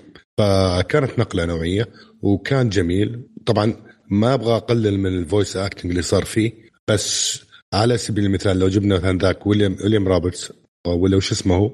اللي مات اللي انتحر ويليام آه، روبن ويليامز روبن ويليامز روبن ويليامز هو أدى مكان مثلا آه ال main actor عرفت كيف كان ممكن يكون بدع نفس المستوى بس إنه لا يعني توم هانكس ما قصر والرأيي إنه الفيلم صراحة هو اللي نقل بالممثلين مو العكس هذا اللي بقوله يعني والله إذا تسمح لي ما إبراهيم معك. أنا أنا. أختلف معك تماما صراحة أنت دائما لل- تختلف معي أبو عمر ما عمرك إيه. اتفقت معي بس الشهاده الحق عليه آه، لا بس لأنه أنا شفت إنهم يعني فعلا لو أنت جبت طاقم مشي حالك ما كان راح يكون الفيلم زي كذا. لأنه إيه أكيد أكيد. شوف أنا مشي أنا حالك بقول في اي فيلم في اي عمل راح يمشي لا، حالك. بس أنا أقول لك يعني التمثيل تفضل. الصوتي بالذات okay. مم. لازم يكون أيقوني يعني لازم يكون فعلا إنه أنت لما يتقمص إي إنه أنت تنسى الممثل اللي اللي خلف ال- ال- الممثل الحقيقي اللي خلف الصوت. أنت إنه فعلا إنه أنت تحط الصوت مع الصورة بشكل كبير. مهم. وأعتقد إنه الممثلين نجحوا بشكل غير طبيعي في هذا الشيء لدرجة إنه إنه أنت لما تسمع تسجيل لتوم هانكس ممكن تقول هذا Toy Story لو ما تشوفه. يعني قدامك هذه الربط اللي سواه توم هانكس وتوم وتيم آلن وكل الباقيين صراحة كلهم بدعوا. ابداع مو طبيعي شفنا أفلام كثير بعد كده كان ال CG والقصة رهيبة بس التمثيل خايس التمثيل لم خلينا ما نقول خايس التمثيل ما كان ايقوني يعني كان عادي جاي واحد يأدي فهمتني بالنسبة لفيلم خاصة إنه أنت فيلم موجه أصلا للأطفال وتبغى ال- الأبهات كمان يستمتعوا فيه لازم يكون في الويت هذا حق التمثيل إنه يجذب الصغار والكبار. ترى هذا ما هي سهلة ابدا. وأعتقد المخرج نجح نجاح كبير إنه قدر يخلي الممثلين هذول يطلعوا هذا الشيء. لكن الممثلين لو كانوا ما عندهم القدرة هذه أصلا ما كان قدر يطلعها. فأنا أختلف. معاك تماما. أعتقد إنه الاثنين مع بعض سووا الفيلم. يعني لو جبت أي احد ثاني أنت قاعد تقول روبن ويليامز روبن ويليامز واحد من سوى ذا-. سوى جيني إيه، يعني جيني. نفس الشيء حط. أي واحد ثاني مكان آه، جيني مكانه في الجيني كان حيطلع نفس الشيء لا مستحيل فأنت قاعد طيب. تتكلم عن شخص مرة يعني شطحت شوية بس جيب أي احد لا. ثاني مثلا كان ممكن ما قدر يسوي نفس الحاجة؟ جيب ويل سميث يعني لا, لا بالعكس أنا أنا أتفق معك آه، يعني أحمد بخصوص هذا الشيء أنت أبو عمر صح؟ بس أنا عشان الحين أنا سالفة إيه. البوباسل أي، okay طيب. آه، اي فأتفق معك بخصوص هذا الشيء لأن فقط صوت آه، روبن ويليامز مايله انها تكون حنونة شوي. بينما يعني توم هانكس شوي كذا يلعلع وإيجابي ويبغى يكون قيادي نوعا ما فكانت مناسبة أكثر لوودي. فهذه هذه نقطة بالنسبة للفيلم. إيه. نعم، يبدو إني ما وصلت على كلامك. يبدو مو ما وصلت يبدو إن الفكرة حقتي ما وصلت بالشكل المطلوب. أنا ماني قاعد أقلل من الشخصيات هذه ولا أنا قاعد أقول إن المفروض هذا يصير مكان هذا. أنا اللي, اللي بوصله إنه الفيلم في وقته كان قوي مم. جدا. ممكن أي ممثل بمستوى أقل من توم هانكس بشوي أو بمستوى كان نال نفس ال credit أو اخذ نفس ال credit اللي أخذه توم هانكس على الفيلم هذا. يعني المشكلة آه باختصار إنه ما شفت توم هانكس سوى هو اللي نجح الفيلم هذا هذا اللي بقوله بس لا، ما إيه، حد- ما صحيح، حد قال. ما حد قال إنه. توم هانكس هو اللي نجح الفيلم. اللي إحنا قاعدين نقول إنه توم هانكس بدع في ادائه في الفيلم هذا وين الفرق؟ إيه، بس هل أنا أنا لا أنا ما أنا ما- هذه هذه النقطة اللي أنا بعد ما إيه. نبقى مربوط فيها ما أدري متى آخر مرة. شفته؟ من زمان شفته في إيه، التسعينات ارجع أشوفه مرة إيه. ثانية أرجع أشوفه مرة ثانية ودقق في أداء توم هانكس ل- لما يكون لما كان حزين لما يعصب لما تيجي تجي مواقف كذا غريبة. مشاعره توصلك بشكل كامل في في أداء الفيلم هذا. وأنا هذا اللي أقول الإبداع. إنه يوصل لك. مشاعره بدون ما يكون الشخص موجود قدامك. يعني يكون سي جي والسي جي ترى على وقته كان مو زي الحين كل التفاصيل كأنه ممثل حقيقي. كان ال CG limited فهذا برضو من الأشياء المعوقات اللي كانت عندهم يعني. فاتوقع المخرج وال- والرسامين والممثلين صراحة اشتغلوا مع بعض إنه يسووا الخلطة الممتازة هذه اللي هي Toy Story اللي زي ما أنت قلت إنه فعلا غيرت آه، طريقة ال- ال animation. ال- ال animation في في العالم وقته من من وقتها يعني طيب في أحد يبغى يضيف على Toy Story ولا نروح اللي بعده؟ اللي بعده اللي بعد جميل طيب آه، اللي بعده آه، فيلم نزل في عام 98 اسمه Saving Private Ryan فكرة إنه الفيلم في ال- الحرب العالمية الثانية عن عندك آه، أربع أخوان راحوا للحرب أوكي وجات آه، خبرية إنه ثلاثة منهم توفوا فالجيش الأمريكي عشان ما يتوفوا الأربعة كلهم آه، حطوا توم هانكس اللي هو كان زي ما تقول قائد مجموعة كتيبة. وقتها كتيبة إنه يروح يدوروا على ال- الأخ الرابع ويطلعوه من الحرب على أساس إنه ما ي... يعني ما ي... كل الأولاد يموتوا مرة واحدة في حرب واحدة ويصير ال... ال... الأم يعني حزينة بشكل. كبير يعني. إيه. فالمشكلة إنهم ما عارفين هل هو حي ولا ميت ولازم يروحوا يدوروا عليه وما يعرفوا كيف شكله ولا أي حاجة. فهذه القصة. فطبعا يروحوا ي... أنت قاعد تدور جوة حرب. حرب قاعد تصير وقاعد تدور على شخص. أوكي؟ فهنا كانت آه، الفكرة في الفيلم. الفيلم من اخراج ستيفن سبيلبرغ برضو اللي تعاون معاه توم هانكس كثير في الأفلام القادمة. آه، فقولوا لي إيش رأيكم في الفيلم والتمثيل توم هانكس بالذات يعني؟ خالد أو باسل؟ آه، صراحة فيلم Saving Private Ryan من أفضل الأفلام اللي مثلت حقبة الحرب العالمية الثانية. أنا من الناس اللي أحب أتابع سواء الأشياء ال documentary أو ال- آه، القصص الحقيقية أو حتى الأفلام عن الحرب العالمية الأولى والثانية. أي شخص يسألك عن الحرب العالمية الثانية آه، أكيد بتختار أفلام من ضمنها Saving Private Ryan كان الأداء صراحة رائع الفيلم مرة ممتاز الإخراج رائع. آم، آه، آه، يعني الفيلم ما ما ينسى بسرعة. آه، وأعتبر أنا من أفضل أفلام توم هانكس اللي أنا ما أنساها له. آه، أداء كان حلو جدا. في الفيلم هذا يعتبر من أفضل الأفلام اللي مثلها توم هانكس. واعتقد إنه من بعدها آه، بدأنا نشوف في أفلام كثيرة يعني آه، آه، يقدر يؤدي أداء ممتاز. ال- ال- الفيلم صراحة فيه كثير من النجوم.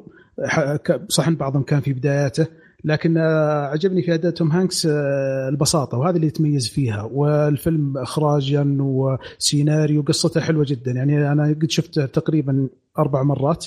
وصراحة أنصح في الفيلم بشكل ممتاز. أداء توم هانكس كان فيه مرة ممتاز. حلو. محمد؟ أنا تماما أتفق. يعني الحين أنا شفت كثير أفلام حربية وحتى آخرها مثلا كان اللي هو Hacksaw Ridge آه، لكن لا يز... يعني لا يزال يعني ما في أحد بيقدر يغطي على Saving Private Ryan بقوته الحربية في إبرازه لمعالم الحرب بهذا الشكل. آه، ممكن دانكيرك مثلا هذه السنة ورتنا مثلا جانب إن شلون نخاف يعني وإحنا بال يعني زي ما يقولون in the shoes للجندي نفسه. بوجهة نظر الجندي. ف قوة الحرب اللي موجودة في Saving Private Ryan إلى الآن ما حد قدر يتعداها. ممكن مثلا في مسلسل Band of Brothers كان أوكي فيه قوة وكذا لكن أيضا في Saving Private Ryan كيف صور الحرب كيف آه، ساعدت الدراما اللي موجودة في إنها تعطي أيضا عمق يعني جميل في الحرب. هذا بحد ذاتها اللي خلتني دائما أتحمس إني أشوفه رغم إنه طويل يعني هو ثلاث تقريبا ثلاث ساعات لكن تشوفه وما تمل منه. إبراهيم؟ Saving Private Ryan هذا الفيلم طبعا بعيدا طبعا already متفقين توم هانكس ما قصر كتمثيل قدم أداء رائع كالعادة مع الطاقم اللي كان معه. بس الوقفة هنا بنقف عند الفيلم. هذا عند الإخراج عند ستيفن سبيلبرغ. طبعا شفنا افلام كثير قبل وبعد حرب. ما في فيلم اختزل الحرب العالمية الثانية بتفاصيل دقيقة آه، زي الفيلم هذا. وميزة الفيلم هذا بإخراج الحرب إنه إحنا كمشاهدين إحنا صرنا واعيين بالشكل لازم إن إحنا نقيم الفيلم أو نقيم المشاهد. ال visual effect في الفيلم هذا ما كان بذاك الكثرة. كان تحس المشهد متعوب عليه متعوب عليه. إحنا طبيعيين لما نشوف فيلم فيه visual effect كثير نسترسخه يعني نسترسخه إيش تعية تطلع. نسترخصه اي قلها؟ نسترخصه يا سلام عليك هي الكلمة دي ف... فالكلام ما فيه إنه الفيلم هذا كان قمة في الروعة في التصوير المشاهد الحربية في طلقات الرصاص في المباني تطيح في نفس ال... حتى ال angles وال... يعني إخراج كان توب إلى يومك شفت له تقريبا كم 20 سنة اتكلم ما شفت فيلم زيه أثر علي أثر فيني ودخلني أجواء حرب. ممكن آه، في فيلم اللي سواه من جيبسون مؤخرا هيج راسام اللي شو اسمه هيج صام. أيوه هو ده. هذا الفيلم يعني كان ذك... أنا أشوف اتذكر ذكرت سيفنج براين براين ففي أفلام في التاريخ لها وقفة لها بصمة سجلت بصمتها. وهذا أحد الأفلام اللي سجل بصمتها. فاللي ما شافه من اللي قاعد يسمعنا أنا أنصح إنك تشوفه. فيلم رائع يعني بمقاييس وعلى عدة اصعده وهذا الكلام اللي عندي. سلامتكم خالد؟ آه.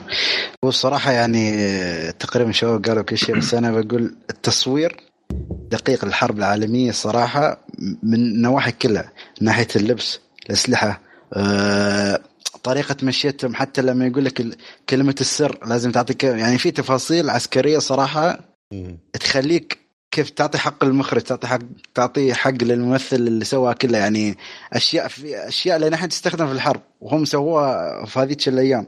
كيف وين لما توجه المسدس ولا وين توجه البندقية؟ لازم ما توجه على صديق لما تمشي في خط حرب ولا يعني التفاصيل التفاصيل وكيف كانت من توم هانكس تمثيله كقائد للوحدة؟ كيف كان يعني آه كيف يكون كيف أقول لك متماسك ما ما كيف ياخذ المسؤولية. أيوه يكون شو يسمونه رباطة الجأش زين؟ وكيف خلى الشخصية دي وما, وما يظهر مشاعره قدام جنوده لأن لو أنت آه، حزين ولا محبط أو إيه، أو, أو فاقد الأمل أيوه اللي وياك كلهم بيكونوا نفس الشيء. فعشان أعطاك دور من أفضل الادوار الصراحة وروى كيف كيف أخوه في الحرب. كيف تتطور علاقتك؟ صح انه بداية بداية بتكون بتسخر من اللي وياك بس آخر شيء أنت هو أنت وهو في نفس المازق فتي تي لازم تكونوا مع بعض غصبا عن عن عن وجهكم يعني زي ما يقول عندنا. فعلا. التفاصيل دي ترى وبس في إيه. فيلم حطوه تقريبا اقتبسوا من نفس الفكرة أن فكرة الوحدة العسكرية اللي هو فيلم Fury اللي شفتوه اللي هو مال براد بيت من الفكرة من ناحية أن هم وحدة تمشي مع بعض. فما فيها مثلا قصة جندي واحد نفس قصة هاكسوريج واللي عجبني في الفيلم بعد إنه على طول يفرق في أجواء الحرب. ما في نفس مقدمة وساعة كاملة تضيع وهم بعدهم ما دخلوا الحرب. يعني هنا على طول على البحر ما في. ما في واحد اثنين ما في يا مرحميني على طول. أيوه. النار إيه، بس بس هل تعتقدون أنه يعني بسبب كثرة الجنود وبسبب أنه يعني نوعا ما توم هانكس يعني ما حصل وقت كافي على يعني قدام الكاميرا فهل أنه أثر كثير على أنه مثلا ممكن أنه يحصل الاوسكار سنتها ولا؟ هو شوف الفيلم عظيم جدا ولا آه، له مخرج آه، دخل في تفاصيل عيش اجواء الحرب بشكل كامل. آه، طبيعي توم هانكس ما راح ياخذ الدور كامل لأنه مش هو بطل القصة. آه، هم يعطونك مسيرة الرحلة بشكل كامل. وصراحة المخرج ستيفن سبيلبرغ رائع. وأي واحد يسألني عن حقبة الحرب العالمية الثانية أقول تابع هذا الفيلم الاشياء هذه. صحيح إنه ما كان ياخذ الجزء الأكبر لأن بس أعطاك الحرب كصورة كاملة وتوم هانكس أحد ال- اللي جمل هذه الصورة. حلو. فعلا بس ما كان والله. يدور حول توم هانكس كان هو توم هانكس يعني عنصر مساعد. بس على طار التفاصيل اللي ذكرتوها الفيلم فعلا كان فيه تفاصيل دقيقة جدا وهذه ما جت بالصدفة. كانوا يسووا مقابلات واجتماعات كثيرة مع جنود شاركوا في الحرب وحتى هم يصورون كانوا معاهم هذول الجنود وكانوا يساعدون المخرج بالتفاصيل هذه. ففعلا كان يعني ت- تفاصيل دقيقة بالشكل صراحة اللي كان بطل وجيد وممتاز. والله شوف آه، يعني ال- الجميل في الفيلم هذا إنه يوريك معاناة الجنود بشكل آه، بشكل مخيف صراحة. لكن أنا صراحة الفيلم هذا ما يعجبني. خليني أعطيكم؟ القنبلة يعني. لا ينصح. ما ما ما شبكت معه ابدا. يعني شفته في وقته وما عجبني. شفته قبل يومين ثلاثة وإحنا بنجهز الحلقة وبرضه ما عجبني. الفيلم يعني فكرته مرة حلوة وآخر ممكن ربع أو ثلث ساعة فيه كانت خرافية بس الفيلم كله على بعضه بالنسبة لي فيلم كان هل أنت الحقبة ما تعرض عضلات ولا- ولا إيش؟ ما ما ما شبكت معاه ابدا ما ما استمتعت فيه كثير يعني لا هل مليت فيه هل عندك مثلا لا، ما عندي مشكلة مع فترة ال... الحقبة. آه أبداً لا. أوكي. يعني Hacksaw Ridge من أفضل الأفلام اللي شفتها في مؤخرا من أفضل الأفلام اللي شفتها في حياتي حقيقة لكن الفيلم هذا ما شبك معي توم هانكس بالنسبة لي كان اداؤه ما أقنعني ابدا ما أقنعني بدوره. يعني حتى لما بعدين في نهاية الفيلم قاعد يحكي قصته برضه ما أقنعني. فبالنسبة لي هذه. من الأفلام اللي ما حسيت توم هانكس بدع فيها. هذا- راي شخصي طبعا. أنا ما ما بقول إنه رأيي صح ولا رأيكم صح ولا أي شيء لكن كل واحد يشوف الفيلم بعين مختلفة. بالنسبة لي الفيلم هذا ما أتوقع أشوفه مرة ثالثة لأني شفته في 98 وبعدين شفته بعدها ب 10 ب 20 سنه مدري 30 سنة مدري كم هي مرت عليه 20 سنة. وبرضه ما شبك معايا أتوقع خلاص أعطيته فرصة كفاية. أعطيته باند أعطيته وان لكن آه، يعني أنا متفق معكم في كل الكلام اللي قلتوه من ناحية التفاصيل في الإخراج مرة رهيبة. المعاناة اللي اللي يعانوها الجنود والجنود كيف وروا المعاناة اللي قاعدين يعانوها ترى شيء مو طبيعي. في الفيلم هذا ممكن ما شفته في أي فيلم ثاني. لكن الفيلم كله على بعضه بالنسبة لي ما كان ممتع. مع كل التفاصيل فيه ما استمتعت فيه. هذه كانت مشكلتي فيه.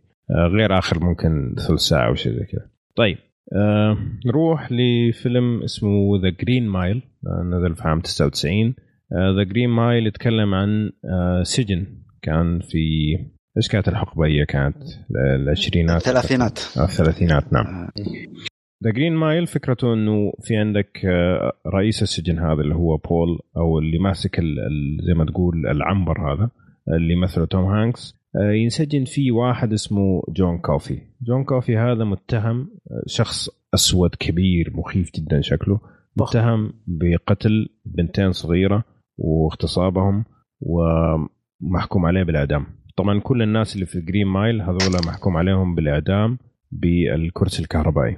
لكن مع أحداث الفيلم نبدأ نشوف شيء غريب في كوفي هذا إنه هو شخص يعني مختلف Gifted. جدا. عن صورته مختلف جدا عن الناس اللي قاعدين يقولوا عنه إنه هو قد يكون شخص مسالم قد يكون شخص لطيف جدا آه، وقد يكون عنده قدرة كمان غير آه، طبيعية. كل هذا راح نشوف في الفيلم. جميل؟ معلش أنا حبدأ في The Green Mile The Green Mile شفته أول ما نزل. شفته في عام ممكن 2005 وشفته أمس قبل التسجيل مرة ثانية. آه، الفيلم طويل ثلاثة ساعات وعشر دقائق. الفيلم بالنسبة لي هذا هذا من التحفة الفنية. الفيلم هذا عبارة عن تحفة فنية اللي أشوف أنه الناس لازم يشوفوه. ليش؟ طبعا الفيلم بطيء في أحداثه وكثيرة سواليفه. لكن في نفس الوقت ما حسيت أبدا بأي نوع من الملل وأنا قاعد أشوف. سواء كان بسبب تمثيل كل الشخصيات بسبب التفاعل اللي بينهم بسبب طريقة طرح الحوار. في نفس الوقت القصة نفسها مؤثرة بشكل جميل صراحة. يعني يعني كل مرة أشوفه اتاثر نفس التأثير كأني شفته أول مرة. وهذا غالبا ما تصير في الأفلام. توم هانكس جدا بدع. في مشاهد كانت بالنسبة لي ضعيفة في اداؤه لكن بشكل عام جسد الشخصية حقت رئيس السجن. في نفس الوقت اخر آخر ربع ساعة توم هانكس هناك بالنسبة لي أقلع في التمثيل. okay. يعني ما راح أقول إيش سوى لكن المشهد اخر ربع ساعة هذاك شيء مو طبيعي. يعني أتمنى إنه أي أحد ما شاف الفيلم وقاعد يسمع الحلقة إنه يعطي الفيلم هذا فرصة. بس خلني أشوف آه، باقي الشباب ممكن عندهم آراء مختلفة. خلني أبدأ معك يا محمد. إي بخصوص اولا تمثيل توم هانكس أتفق معك تماما. يعني أحس اللي هو الممثل الأسمر بس نسيت اسمه. عموما إنه هو أكل عليه الجو وقتها رغم إنه ممثل يعتبر ثانوي.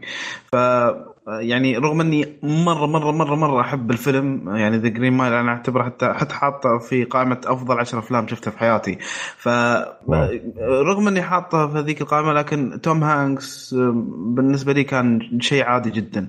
آه الفيلم بحد ذاته الجميل فيه إنه رغم إنه فيه كم سجن يمكن ستة ولا سبعة سجون موجودة في المكان ال ال يعني عموما في في, ال في, ال في السجن كامل لكن آه، كانت كافية بأن كل سجن فيهم كان فيه شخصية أعطتنا تفاصيل جميلة أعطتنا إضافة جميلة للقصة. حتى لو كانت إضافتهم مثلا بس كلمة يقطونها ولا مثلا تصرف يسوونه فمثلا يخلون الشخصيات اللي لها القصة صح أنها تتفاعل بحيث أنها تتأثر أو أنها تتقدم في قصتها. فلا لا فيلم يعني ضروري ضروري من الأفلام الضرورية. دائما مثلا دائما نسمع مثلا أو لا روح شوف The Shawshank Redemption هذاك مهم لكن هذا أنا بالنسبة لي دائما أقول إن هذا أهم. يعني هذا أوه. أعمق بالقصة وأجمل حتى. كلام كبير.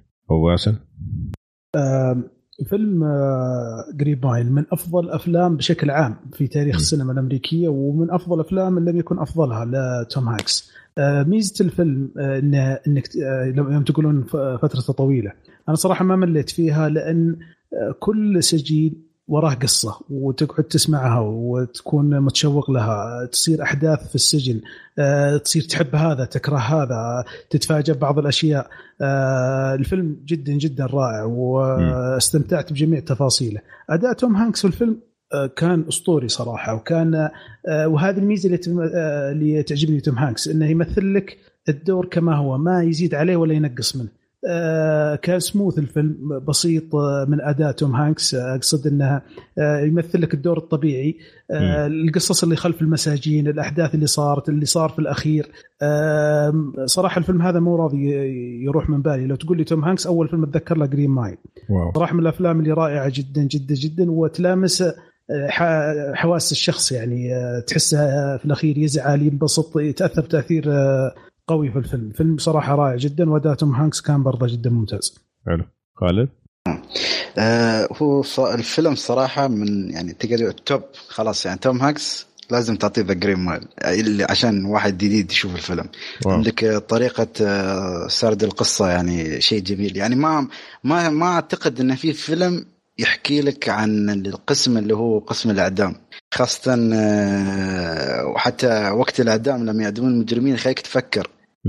شو هو آخر شيء بسويه في حياتي يعني؟ وحتى حتى طريقة تمثيل المجرمين لما وقتها كيف طريقة تنفسه الخوف والرهبة اللي تيله فعلا. و... مقنعه جدا. ها وعندك آه، طبعا آه، أنا اللي است... أكثر شيء استغربت في الفيلم إن هالفيلم هو الفيلم مقتبس من آه، الممثل الكاتب اللي يسمونه؟ ستيفن كينج.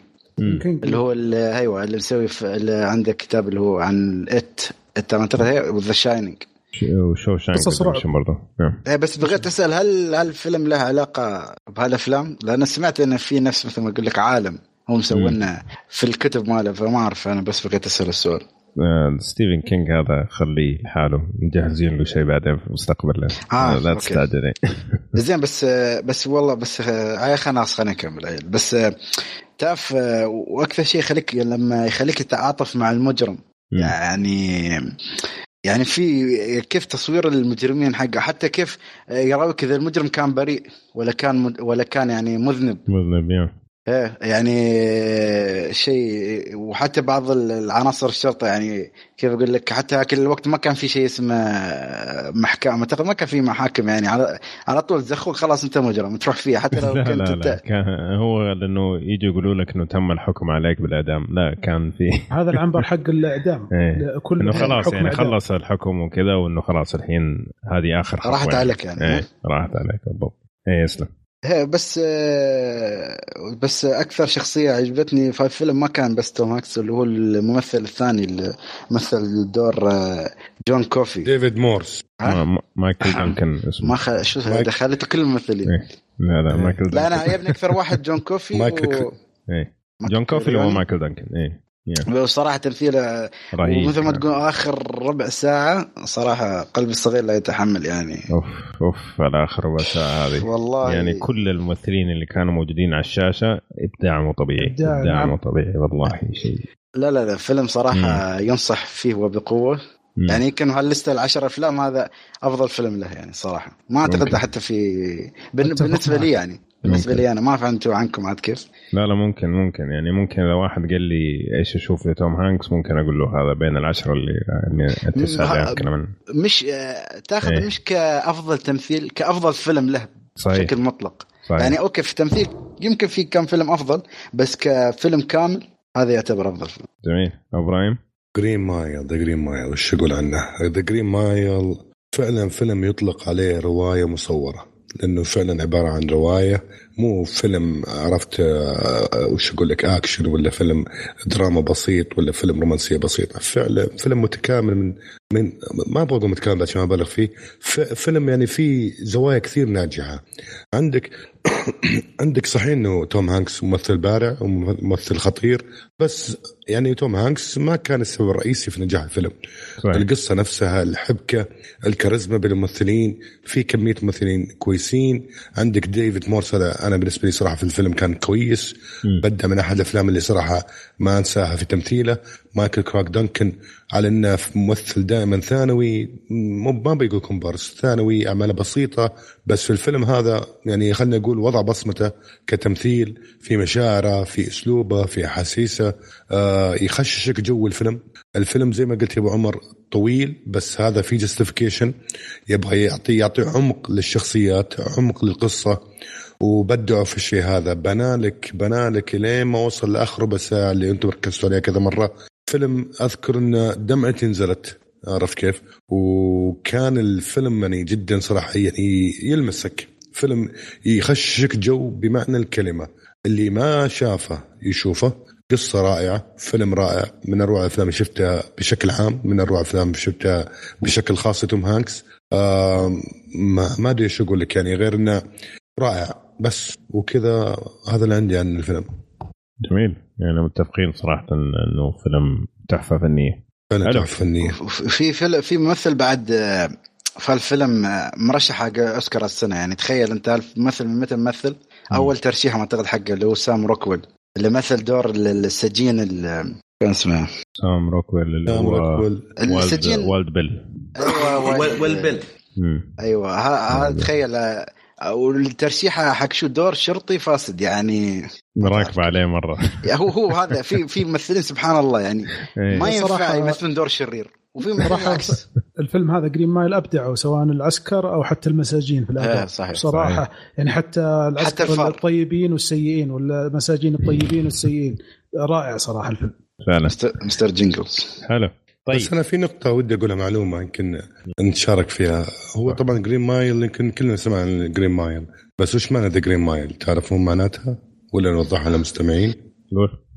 The Green Mile هو المسار الأخير اللي يسلكه اللي بينعدم أو اللي بيروح خلاص ال Death Row هذا المسار الأخير يمشي اللي يمشي ترم حقه يسمى The Green Mile يعني آه، طريق الوداع. ممتاز. آه. جميل. يعطيك العافية أبراهيم. طيب. الله يعافيك. الفيلم اللي بعده خلينا ننتقل للألفية الجديدة اللي هي كان Cast Away آه Cast Away قصته بكل بساطة إنه آه شخص اشتغل في FedEx آه واحد من المدراء الكبار في FedEx كان واحد طيارات FedEx وتصير حادثة للطيارة ويلاقي نفسه آه في جزيرة لحاله ومعاه مجموعة من باكجات آه فيديكس. فالفيلم عبارة عن آه زي ما تقول فيلم تعايش على جزيرة ما فيها إلا هو ومع يعني عدد بسيط جدا من الأدوات آه، زي ما تقول الحديثة. جميل؟ آه، طبعا الفيلم وقتها كان فكرة جديدة مرة لكن اللي خرب عليهم شوية إنه قبل ما ينزل الفيلم بسبع شهور آه، نزل برنامج Survivor تعرفوه حق خرب cancel ولا بعد عايش؟ لا لسه عايش تخيل. إن شاء الله. إيه. هو على اسمه Survivor ما ما راح يعيش بين المسلسلات يقاوم. طيب خلينا نبدأ معاك يا محمد. قل لي إيش رأيك في Cast Away وإيش رأيك في توم هانكس؟ إيه أنا مساعة قلت لكم Forrest Gump إنه هو يعتبر number 2 بالنسبة لي. إيه؟ فأنا كاستوي بالنسبة لي يعتبر نمبر 1 آه إنه تخليني ساعتين مندمج وانت الوحيد قدام الكاميرا فهذا بحد ذاته يعني إنجاز. نعم. إنجاز بجد آه يعني تقنعني إنك قاعد يعني تتكلم مع كورة ومع الوقت أصير أنا حتى الكره متعلق فيها ما أدري شلون. صحيح. ف... صحيح. مرتبط بالكورة اي صحيح. صحيح لأن هي هو لأنه هو طرح الحوار بشكل خلاك جد تتأثر وتحس يحسسك إن الدب فيها الروح بشكل بطريقة أو أخرى. فعموما الفيلم يعني ما تمل منه. يعني شفته يمكن ثلاث أربع مرات عادي أشوفه الحين بعد مرة زيادة ما عندي مشكلة. لأنه بسيط فكرته بسيطة سرفايفر يعني بالأخير إن أنت تبي هذا الآدمي اللي قدامي أبغاه هل إنه إيش النتيجة بالأخير؟ هل إنه بيقدر يعيش ولا لا؟ فتمشي معاه بالأحداث هو شنو قاعد يحاول عشان يحصل على يعني أقل المقومات اللي يحتاجها كإنسان فجميل جدا. يعني أنصح فيه بالراحة. يعني إذا حتى يم... أتوقع يعني ما ما أدري إذا ممكن أنصح فيه بتحفظ إذا تقدر مثلا تتابعه مع عائلة ولا شيء لأن أتوقع ما في شيء يعني ممكن إنه يكون سيء أو مخل إلا يمكن بس لقطة واحدة بس اللي شوي فيها عنف. عدا ذلك لا إن شاء الله الأمور طيبة يعني. حلو. طيب آه، أبو باسل؟ آه، صراحة الفيلم هذا Cast Away من أفضل الأفلام واللي يعطيك جرعة مكثفة من توم هانكس لحاله. أداء فيلم الفيلم آه، قصته ما هي جديدة. يعني شفناها في أفلام كرتون شفناها في أفلام كثيرة في أفلام وثائقية. آه، الناس مستوعبين القصة. لكن وهي اعتقد إنها فيلم commercial يعني اعلان لشركة FedEx.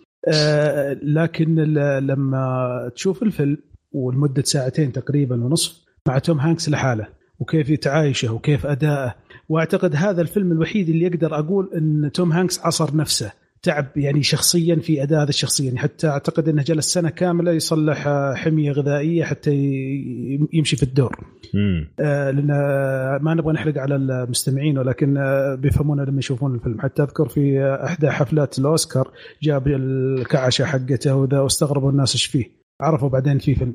آه, آه, آه، يعتبر آه، يعني أنا أعطيك مثال. آه كنت مسافر مرة دخلت آه book book shop معين. دخلت لقيت ويلسون قدامي. يعني يعني صار ايقونه إيه. حتى في الحياة الاجتماعية صحيح. عند الناس. يعني كان فيلم جدا زي ما قلت لك جرعة كبيرة جدا من اداء توم هانكس الرائع. هذا يعتبر من ثلاث أنا عندي إذا عندي ثلاثة أفلام Green Mile Forrest Gump وهذا ثالث فيلم. واو. جدا جدا حلو طويل الفيلم لكن تستمتع فيه. آه، أداءه كان مرة ممتاز. آه، لما كان يحزن لما كان يتخبى لما يحاول يخارج نفسه من الجزيرة لما أبدع في حكاية ويلسون هذه. آه، صراحة الفيلم جدا جدا حلو. يعني أنا زي ما قلت لك جرعة مكثفة من توم هانكس. إذا أنت تحب توم هانكس شوف الفيلم هذا راح تستمتع استمتاع رهيب جدا. جميل جدا. خالد؟ والفيلم بالنسبة لي يعني من الأفلام الحلوة بس مشكلتي معاه ما أحب أشوفه. يعني ما أحب أعيد مشاهدته. لأن الفيلم فيه صمت مهيب. هو صح لها يعني كيف أقول لك؟ أكيد كيف نعم. ما ما في ما في حوارات. ما في شيء. أنا بالنسبة لي أحب الأفلام اللي فيها حوارات. أنا عشان تي بس هو الفيلم يعني يستحق المشاهدة. بس مثل ما يقولون مع تحفظ. يعني إذا أنت ما تحب مثلا قلنا فيلم Green Mile كم ساعة؟ ثلاث ساعات شيء. هذا الفيلم تقريبا ساعتين ونص أعتقد. وساعة وشيء يمكن في بس تمثيل توم هانكس. صح إن تمثيل توم هانكس شيء جبار. بس آه، لازم يعني تصبر معه عشان تشوفها وفي عندك أول لقطة في الفيلم عجبتني اللي هي اللقطة لما يراويك حياة الطرد كيف تمشي من مثلا من قارة لقارة. أيوه جميل جدا. وعندك بعد آه، إعلان اللي.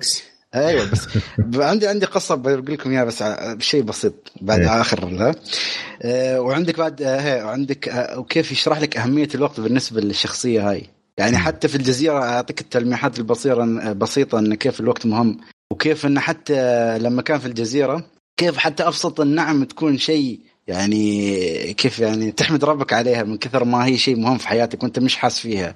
صحيح. كيف الآلام الصغيرة تخليك تعاني بشكل فظيع؟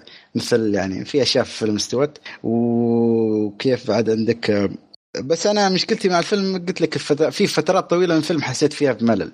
Okay. جميل. بس هو الفيلم شيء جميل بس عندي قصة كنت بقول لكم إياها. يعني سبحان الله أنا نعم. رديت شفت الفيلم زين؟ مم. آه بعد يومين طرشوا لي message وصل لك طرد. Okay. Okay. أنا ما أذكر إني طلبت شيء يعني لا من أمازون ولا من Souq dot com ولا من شيء. لكن ويلسون يت- وصل. لا خلي ويلسون. أنا بقول لك هو مش ويلسون. وأنا استلمت شيء تخيل أنا كنت طالب منه في سنة 2014 وصل لي قبل أسبوع. أنت شوف. الفترة هاي. وأنا نسيت نسيت شو حتى الشيء اللي كان داخل تخيل اخترب خلاص انتهى شكله. كان معه في الطيارة مع وأنا فكرت فيها قلت يا أخي شو الصدفة يعني؟ والله سبحان الله بعد الفيلم بيومين سوى لي شيء. فأنا استغربت قلت يا ربي يعني مش لهالدرجة يعني. يا لطيف إيش هذا؟ لك كابتن يا رجل. أنا لو طرد يقعد ثلاث سنين لما يوصل لي أنا لا أنا نسيت نسيت قصة الطرد هذا يعني ما أذكر حتى إني لطيف يا لطيف. بس آه. الفيلم يعني بالنسبة لي فيلم جيد بس إذا أنت مم. تحب تمثيل يعني تمثيل ال- هو تمثيل توم. هانكس طبعا نعم، فردي الفردي. نعم أنا أعتقد حتى ما في وايد أفلام بهالطريقة إيه بس إذا استحمل يعني حلو. أنا بالنسبة لي يعني اشوفها مرة بس تكفيني ما أقدر اشوفها مرة ثانية حلو الكلام طيب أبراهيم طبعا ما قصر الشباب في آرائهم يعني أتفق معهم. في كلامهم عن Cast آه، Cast Away بالنسبة لي كان آه، مثابة آه، تحدي واستعراض لتوم هانكس اللي هو نجح فيه طبعا يعني. طبعا كلنا نعرف إن الفن أو التمثيل عبارة عن أنواع. في التمثيل في ناس تمثل عندها قدرة في التمثيل الحواري ناس عندها قدرة في التمثيل الحركي زي تشارلي تشابلن. آه، توم هانكس أخذ هذا كتحدي ونجح فيه نجاح بارع. آه لك تتخيل أن الفيلم طويل صح؟ فيلم ما في إلا طرف واحد. بس آه أنت لما تدخل الفيلم وعارف إنك أنت راح تشوف فيلم من النوع هذا بتشوف فيه اكشن أحداث. بتشوف فيه تغير في شخصية معينة. بتشوف فيه حالة قاعد واحد يحاول يتعايش مع موقف. مو شرط تتكلم مو شرط تحاور. زي لما تشوف على سبيل المثال يعني بعطيك مثال يمكن ما يكون بعد راكب. لما تشوف مثلا مجموعة من نمل يشيل أكلة يوديه عرفت كيف يوديه لمكان اللي هو عايش فيه. أنت تستمتع بشكل أو بآخر. قاعد تشوف تقول سبحان الله كيف هذول قاعدين يعني يسووا الشكل هذا بصمت. عرفت كيف؟ نفس الشيء كاستوي أنا قاعد أشوف شخصية تمر في احداث كثير من من A to Z وش الأشياء اللي مر فيها ليصل النهايه. آه بدأ فيه من ناحية تغيره في الجسم أخلص الفيلم في ناحية إنه نحف عشانه. آه تعابيره في تعبير وجهه ملامحه تخاطبه لما فقد صوابه لما فقد اتزانه. هذه كلها أنا ك- استمتعت فيها لأني أنا ألمس الأشياء هذه. يعني ممكن في أشياء أنا ما أطلبها في وقتها من من ذي الانواع من الفيلم بس لما تفهم أو على الأقل تحط الصورة كاملة كلها قدامك ديفنتلي أكيد أنت بتستمتع فيه. وفيلم رائع فيلم رائع ونجح فيه. وهني صراحة بس هذا اللي أقدر أقوله. طيب آه زي ما يعني ما في شيء ازيده عن كلامكم لكن فعلا كان ممتع مشاهده توم هانكس كيف إنه التمثيل الفردي وكيف إنه آه، يقدر يخلي الشخص يستمتع سواء كان بالصمت أو سواء كان بالحديث مع ال- ال- الجوامد. وحتى قبل ما تصير الحادثة هذه كيف كان إنك تتعرف على الشخصية قبل ما تروح هناك؟ يعني أنت لما تعرف على الشخصية في البداية بعدين تصير في الجزيرة الحالة تقول هذا مستحيل مستحيل إنه آه، ينجو. فهنا هنا المتعة في الفيلم إنه أنت حتشوف هل حينجو ولا ما حينجو. شخصي هذا يعني مرة صعب إنه ينجو في وضع زي كذا. فأتوقع هذه كانت من الأشياء الممتعة. وتوم هانكس يعني فعلا بدع و وهو والكاتب يعني راحوا انعزلوا فترة في في جزيرة عشان يقدروا يدخلوا الدور. وزي ما قال آه، محمد أو أو, باسل تحس إنه فعلا تعب في الدور لدرجة إنه يعني في أواخر أيام التصوير آه، جاله آه، زي جرح كذا وكان حيموت منه. يعني وصل إنه كان حيجيله تسمم في الدم بسبب الجرح اللي سببه وهو قاعد يمثل. المناعة ضعفت عنده أعتقد كان يقول. خلاص. بالضبط. ففعلا يعني اشتغلوا على الفيلم هذا بشكل كبير وكان واضح جدا في في النتيجة النهائية إنه آه، فيلم درس لفترة طويلة قبل ما يتصور وبان عليه. فأنا صراحة أنصح الفيلم وأشوف من الأفلام الممتعة اللي كل فترة حتى لو جاء التلفزيون ممكن أقعد أتفرج عليه ما عنده مشكلة. آه، خاصه لما تشوفه كيف يتحاور مع الجوامد صراحة متعة يعني جميلة جدا. طيب خلنا في فيلم Terminal Terminal نزل في عام 2004 آه، فكرة الفيلم إنه شخص راح لنيويورك عشان يبغى آه، عنده مهمة يبغى يخلصها. لكن لما وصل مطار نيويورك صار في انقلاب في الدولة اللي جاء منها وصارت جنسيته ملغية أوكي؟ فلا إنه هو قادر يدخل نيويورك ولا إنه قادر يرجع بلده. جميل؟ فانحبس في المطار وتورطوا معاه المطار وتورط هو مع نفسه. ولا يعرف يتكلم إنجليزي كويس. فنشوف خلال الفيلم هذا أحداث الشخص هذا كيف راح يتعايش مع الموقف هذا وإيش راح تكون النهاية. الفيلم بالنسبة لي من الأفلام الممتعة والخفيفة جدا اللي يعني ممكن اشوفها أكثر من مرة. وتوم هانكس أشوف إنه بدع في شخصية آه، الشخص اللي ما يعرف يتكلم إنجليزي بس قاعد يحاول. ما أدري تتفقوا معي ولا لا. لكن اشوفه جاب الدور هذا كويس. وال chemistry بينه وبين آه، كاثرين زيتا جونز اللي معاه في الفيلم كان جدا جدا جميل. فهذا برضه من الأفلام الخفيفة اللي أنصح فيها بشكل عام الناس اللي يتفرجوا عليها. ودائما أرجع له يعني ما عندي مشكلة. إيش رأيك أبو إبراهيم؟ أتفق معك. فيلم خفيف ظل وفيلم آه، مميز في إنه كيف إنه يتقمص آه، جنسية أخرى ويتقن accent جنسية أخرى. أقنعك إنه ما يعرف إنجليزي أقنعك إنه يحاول. اصراره كان عجيب في الفيلم. آه ميزة الفيلم صحيح إنه كان في setting واحد للمطار وعادة هذا من أصعب الأشياء اللي يسويها الفيلم إنه ما ينتقل setting ثاني إنه هذا يسبب ملل طبعا. بس الأحداث اللي تصير تنعشك. كل حدث يصير عرفت؟ يعطيك boost المشهد اللي بعده وهكذا. آه فكان فيلم رائع جدا. أنا صراحة استمتعت فيه وشفته كذا مرة وأشوفها صراحة من أحسن أفلام توم هانكس اللي هي آه تدخل في لستة المفضلة لدي. لا فيلم جميل يستحق مشاهدة. حلو. آه خالد؟ وبس ما قلت الصراحة يعني الفيلم هو خفيف ولطيف ويعني كل ما أشوفه في التلفزيون شيء لازم أرد اشوفه لأن تعرف الكوميديا اللي فيه الكوميديا الناتجة عن عدم التفاهم بين شخصيتين أو بين. بينه هو وبين الأمريكان بشكل عام. يعني أكثر لقطة ضحكتني اللي لما خذا الشرطي الأسمر المتين عرفته؟ ولما يسأله هو ما يعرف شيء بس يعطيه yes yes يقول له أنت عندك حد في نيويورك؟ يقول له yes yes ولا فاهم شو السالفة يقول له شيء بعطيك تب شو الس... يعني هنا أكثر لقطة خلتني أضحك الصراحه و...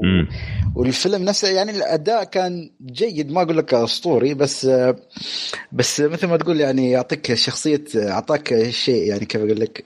كان كافي إنه يعطيك الشخصية الغير الضايعه هذه يعني. الغير متقنة للغة الإنجليزية وما عنده أي. فكرة. مم. جميل. بس يعني فيلم يستاهل تشوفه. حلو. أبو باسل؟ آه، أتفق معكم. الفيلم كان بسيط وجيد والواحد يستمتع فيه. والمراحل اللي مر فيها في والصعوبات اللي واجهها آه، صراحة كانت مسلية جدا. وأعتقد إنها حتى قصة حقيقية. قريت إن في شخص قاعد في المطار فترة طويلة عشان عنده مشكلة وزي كذا ما قادر يدخل. لكن اللي ما عجبني في الفيلم نهايته. يعني أنا قاعد أنتظر ليش يصارع ليش يتعب ليش يقطع نفسه ليش يتعلم اللغة الانجليزيه ليه ليه ليه. في الأخير النهاية ما عجبتني كثير بسيطة جدا أبسط من اللازم. ف... ف يعني أنصح في الفيلم جيد يعني الواحد يستمتع فيه ممتع. أعلق على الشيء هذا؟ هو فعلا ترى إذا ما حتحرق أوكي. لا ما أحرق. أنا عمري حاسس أبو عليك. المهم آه هو فعلا ترى الفيلم بسيط فكرته بسيطة حتى الهدف بسيط. الله يعطيك العافية أبو باسل.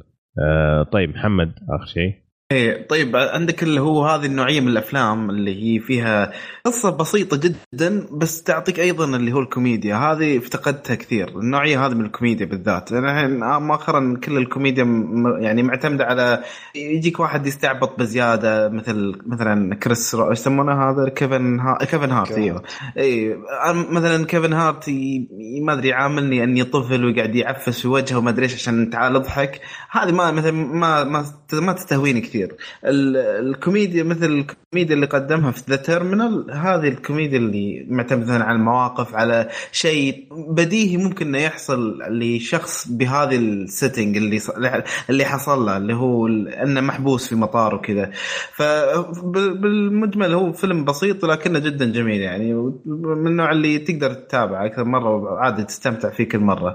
وبس نقطة واحدة بس على تمثيل يعني توم هانكس هو already already أمريكي. ففي نقطة ممكن حتى أنا لاحظتها يعني لما أكون في مطارات لما يجيك أو مو شرط حتى مطار حتى لو أي مكان لو تلقى أمريكي مثلا ضايع آه، تلقى الطريقة اللي يتكلم فيها عادية وطبيعية. لكن لو نلاحظه في الفيلم هو شلون كذا يمشي كأنه صاير مايل لمستر بين شلون يمشي مستر بين كذا كأنه ما أدري كأنه أهبل كذا عبيط.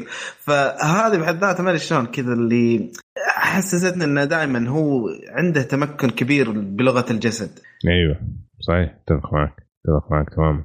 جميل فمتفقين جميعا على الفيلم هذا إنه فيلم يستاهل وقتك. طيب نجي للفيلم اللي آه، سبب شوشرة في آه، مجتمع المسيحيين آه، في حول العالم اللي هو The Da Vinci The Da Vinci Code Da Vinci Code والله هذه قصته صعبة شوية صراحة معقدة الفكرة إنه صارت في جريمة قتل في متحف اللوفر في باريس وكان في رسالة مكتوبة بشكل غير واضح cryptic يعني كذا زي ما تقول زي رسالة سرية. آه أيوه. اللي ليها علاقة ب بالموناليزا اللي هي لوحة ليوناردو دافنشي ومع القصة تبدأ تكتشف إنه في عوالم سرية وفي ناس خلف الكواليس وفي اسرار ممكن لو طلعت تغير كل مفاهيم المسيحية في العالم. جميل؟ التاريخ والتاريخ كله. فالفيلم هذا طبعا توم هانكس آه، يمثل دور شخص محاضر جاي من أمريكا علشان يعطي محاضرة لكن يلاقي نفسه متهم باتهام القتل اللي هذا اللي صارت في اللوف. ونشوف الأحداث من هناك كيف راح يطلع من هذه الجريمة وإيش الخفايا خلف هذه الجريمة اللي صارت. جميل؟ طبعا الفيلم هذا طلع له أجزاء بعد كذا أتوقع Inferno آه والثاني اللي هو Angels and Demons حاجة زي كذا. آه ما شفت الاثنين الثانيين حقيقه لكن الفيلم هذا اللي نبغى اتكلم عليه الآن آه خلني أبدأ معاكم أشوف أبو إبراهيم إيش رأيك؟ The Da Vinci Code أنا شخصيا ما استمتعت في الفيلم هذا لأنه كان معقد بالنسبة لي وكان too much secrets ولا ركبت توم هانكس بالأفلام اللي من النوع هذا الأكشن. فما بالنسبة لي كان توم هانكس غير موفق في الفيلم هذا بالنسبة لي. okay. ولا ولا أنا عجبني الفيلم صراحة. فما أقدر افيد أكثر من كذا يعني. ممكن حلو. غموض الفيلم بس شوي يعني بشكل عام جميل. فكرته كانت شاطحة شوي. العمق اللي فيه ك secrets كان يعني فكرته جيدة. بس أنا ما تقبلته. حلو. طيب وباسل آه، الفيلم هذا صراحة عجبني من كفيلم بشكل عام كونه mystery آه، ألغاز وتقعد تنحل. القصة صراحة كانت شائكة وكان وراها hype كثير. كان الناس يتكلمون عنها والمسيحيين رافضينه فكان ماخذ hype عالي والفيلم بشكل عام عجبني أداء توم هانكس أعتبره جيد ما ارتقى إلى الإبداع ولكن الفيلم بشكل عام جيد. آه، أنصح فيه بس يبغاك تركز زيادة لأن تفاصيله مرة هو يتكلم عن أشياء غامضة ومفاتيح وألغاز وأشياء كثيرة جدا. فأنا أرى أن أداء توم هانكس فيه جيد. ما أرتقى للامتياز ولكنه جيد. خالد؟ هو الموضوع تقريبا يعني هو الفيلم شيق يعني. وك... ويمكن يكون في عمق يعني بس لما نزل هو كثر الكلام عندنا عن المأسونية وهالكلام. وما كان تمثيله يعني توم هانكس بالذات ما كان تمثيله قوي. يعني كان تمثيله عادي يعني لو تجيب أي ممثل ثاني كان عادي يعني بياخذ الدور. واصلا الشخصية نفسها ما في ما فيها أبعاد وايد يعني وفي أحداث غير مترابطة. يعني الفيلم هو فيلم يعني زين بس ما يستحق يعني ما يستحق يعني بس ما اشوفه مرة واحدة بس يكفيك. يعني ما- يستحق إنك تعيد المشاهده وحتى المشكلة بعد لازم تكون شوي مطلع بعد على الديانة المسيحية. من ناحية التاريخ ولا ال- المعتقدات أو المذاهب اللي عندهم. وفي مثل ما قلت الأحداث في أشياء غير منطقية يعني. ما أعرف مشكلة ما بحرق بس هذا اللي عندي صراحة. والفيلم يعني تمثيل توم هانكس عادي. مم. والفيلم زين يعني. كان يقدرون يستبدلون توم هانكس. هذا من وجهة نظري يعني. حلو. محمد؟ أه والله رايي مثل رأي الشباب صراحة ما أزيد كثير بس أنا عندي سؤال واحد. أنا يمكن آه، يعني وقت ما تابعته أنا ما لي علاقة ابدا بالرواية. زين؟ فأنا شخصيا استمتعت بالفيلم كثير. فهل إن هل إن مثلا نقدر نقول إن اللي مثلا هاجموا الفيلم هل ان جايين من الطرف اللي هو قارين الرواية حق دان براون؟ ومثلا ما بعاجبهم عشان إنه ما سووا الفيلم بشكل يعني مثل ما هو في الرواية ما أدري أنا دائما اللي يقرون الرواية وبعدين يجون على الفيلم مثلا ما يعجبهم دائما يكون أراهم زي كذا فما أدري هل إن أنتم تشاركوني طيب. رايي هذا ولا لا؟ أنا قريت كم تقييم آه، اسمحوا لي يعني بس خليني بقول آه، قريت كم تقييم من من الناس اللي قروا الكتاب كل حد يقول توم هانكس ما أعطى الشخصيه حقها أو. ما اعرف اذا المخرج ما ما أعطاه اللي كيف أقول لك آه، المجال أيوه. مم. وكل حد يقول طبعا أي حد يعني بيقول إذا كان بالنسبة له الكتاب أفضل بيقول الكتاب أفضل عن الفيلم يعني. مم. وبس حتى السلسلة نفسها يعني حتى الممثلة وياه ما ما كانت يعني ما أضافت شيء كتمثيل يعني. أنا أحس القصة وال hype اللي صار عليها والألغاز وهذه كانت أقوى من الممثلين والأداء والأشياء كذا ممكن يعني هو هو شوف هو الفيلم ما هو سيء. يعني ما أقدر أقول إنه فيلم سيء أنا شفته مرتين بس إني يعني ما في مرة شفته وقلت والله هذا فيلم خايس. ما حسيت هذا الشيء. الفيلم فيه ضعف. okay. التمثيل توم هانكس كان عادي زي ما قلت هو. ال- اللي معاه الفرنسية هذه ماشي حالك بس إنه اللي يمثل دور تشارلز هذا مرة كان ممتاز اللي هو حق X-Men مرة كان ممتاز. الفيلم ال ال يعني أكثر ناس هاجموه الناس اللي كانوا يقولوا إنه هذا فيلم قاعد يشكك في كل التقييم ال- القيم حقت الديانة المسيحية. أوكي. معتقدات المعتقدات. فأنت قاعد تهدم كل شيء يعني قاعد تهدم الفاتيكان وقاعد تهدم الكنيسة. المسيحية بشكل كامل. بشكل كامل. بشكل يعني فعليا أنت لو يعني تفكر فيها قاعدين يص... يعني كانوا قاعدين يقولوا إنه ترى ال- عيسى أو عيسى عليه عليه السلام السلام. ترى ما هو زي في الديانة حقت المسيحية ترى هو أقرب للديانة حقت الإسلام زي ما مذكور عندنا في القرآن. أو أقرب لليهودية. أو اليهودية وحتى عندنا ترى كان قريب جدا الطريقة اللي كانوا قاعدين يتكلموا عنها. صحيح. يعني هو باختصار ما يبغى يقول لك إن الديانة فيها انحراف عن الأصل. أيوه فأنت قاعد تدمرهم تماما. أنت قاعد نعم. تدمرهم. الفيلم هذا كان عليه الهجوم مرة شديد من الناحية. هذه من الناحية الناس في ناس نفخوه شوية الناس اللي هم كانوا ضد ال- ال- التيار ال- المسيحي في هذاك الوقت. فشويه الفيلم راح في زي ما تقول تيار الصراع الديني أكثر من إنه هو تقيم كعمل فني. هذا كان مشكلته الكبيرة بالنسبة بالنسبة لي اللي اشوفها ما ما أخذ حقه كعمل فني لأنه كان يتهاجم من هنا وكان يتنفخ من هنا فالناس ضاعت. صار. الناس أصلا عندهم فكرة عن الفيلم قبل ما يشوفوه. وهذه كانت مشكلته الكبيرة. بالنسبة لي أنا ما كان عندي مشكلة أبدا مع الفيلم. يعني كان ممتع. ما هو فيلم خرافي لكن ممتع. طريقة ال ال الأفكار اللي تطرح بالنسبة لي بعضها صراحة كان جميل إنه خلاني أفكر في أشياء ما ما فكرت فيها بهذه الطريقة. وإذا الفيلم خلاني أفكر في شيء زي كذا معناه إنه الفيلم بالنسبة لي طرح حاجة بشكل صحيح. فمن هذه الناحية okay. توم هانكس زي ما قلت عادي. لكن بشكل عام ما عندي مشكلة مع الفيلم. ما عندي مشكلة حتى أشوفه مرة رابعه ولا مرة خامسه ما أشوفه فيلم سيء مرة. ما ما أشوفه خرافي. يعني أشوفه فيلم ينشاف خاصة لو أنت مثلا تحب الأشياء حقت ال mystery أو الغموض وتبغى كذا أشياء يعني فيها لحسة مخ بس إنها دينية شوية عاد هنا يجي دورك أنت هل تتقبل هذه الأشياء ولا لا. ما أدري إيش رأيكم في ال- بس الكلام. أنا عندي نقطة اللي هي. okay. اللي هي تعرف شو اللي ما عجبني بعد في توم هانكس أو أو ما عجبني في الشخصية نفسها يقول لك مم. ان عنده ذاكرة فوتوغرافية ولا شيء فيصور لك الأشياء اللي شافها. مرة واحدة يتذكر ويحل اللغز مثلا مم. بعدين يشرح لك كيف حله okay أنا أحيانا مثلا في التلفزيون مرات ما أفهم شو يقول فأرجع أحاول عشان أفهم الكلام. فتخيل أنت تشوف الفيلم في السينما خلاص راح عليك. فأنت هنا ضاع ضاع عليك خلاص أنت ما تعرف لا، لا. آه، إيش السالفة. ما, في ينفع تشوفه إلا مترجم عربي بالتاجز والريموت معك ت- ترجع كل طيب. شوي. والله يعني إيه، في ألغاز يحتاج غير منطقية بعد. الفيلم يحتاج تركيز آه، فعلا. أنا أتفق معكم بس أنا ما أشوفه عيب في الفيلم. الفيلم يحتاج تركيز بس شوف في حاجة يعني ممكن أختلف معك شوية خالد. إنه أوكي هو مثلا يحل اللغز ويقول الحل بشكل سريع لكن أنت تشوفه بعدين يعني تشوف الناتج اللي هو قاعد يقوله في الطبيعة. يعني حتى لو فاتك اللغز أو حل اللغز تشوف أنت إيش النتيجة حقته في وجهك كذا. فهمتني؟ فحتى لو فاتتك برضه هتفهمها إلا عاد إذا أنت مرة فاتتك ما ما قدرت تربط بين هذه وهذيك لكن ما شفت هذا الشيء يعني حقيقة. آه الأفلام اللي بعدها ما شفتها ما تحمست إني أشوفها. حسيت إنه يعني النهاية هذه نفس الطريقة. كانت بالنسبة لي كافية ما حبيت إني أزيد فيها. ف أنا شفت الجزء الثاني بس حتى يمكن نصه ووقفت خلاص ما الجزء الأول أفضل.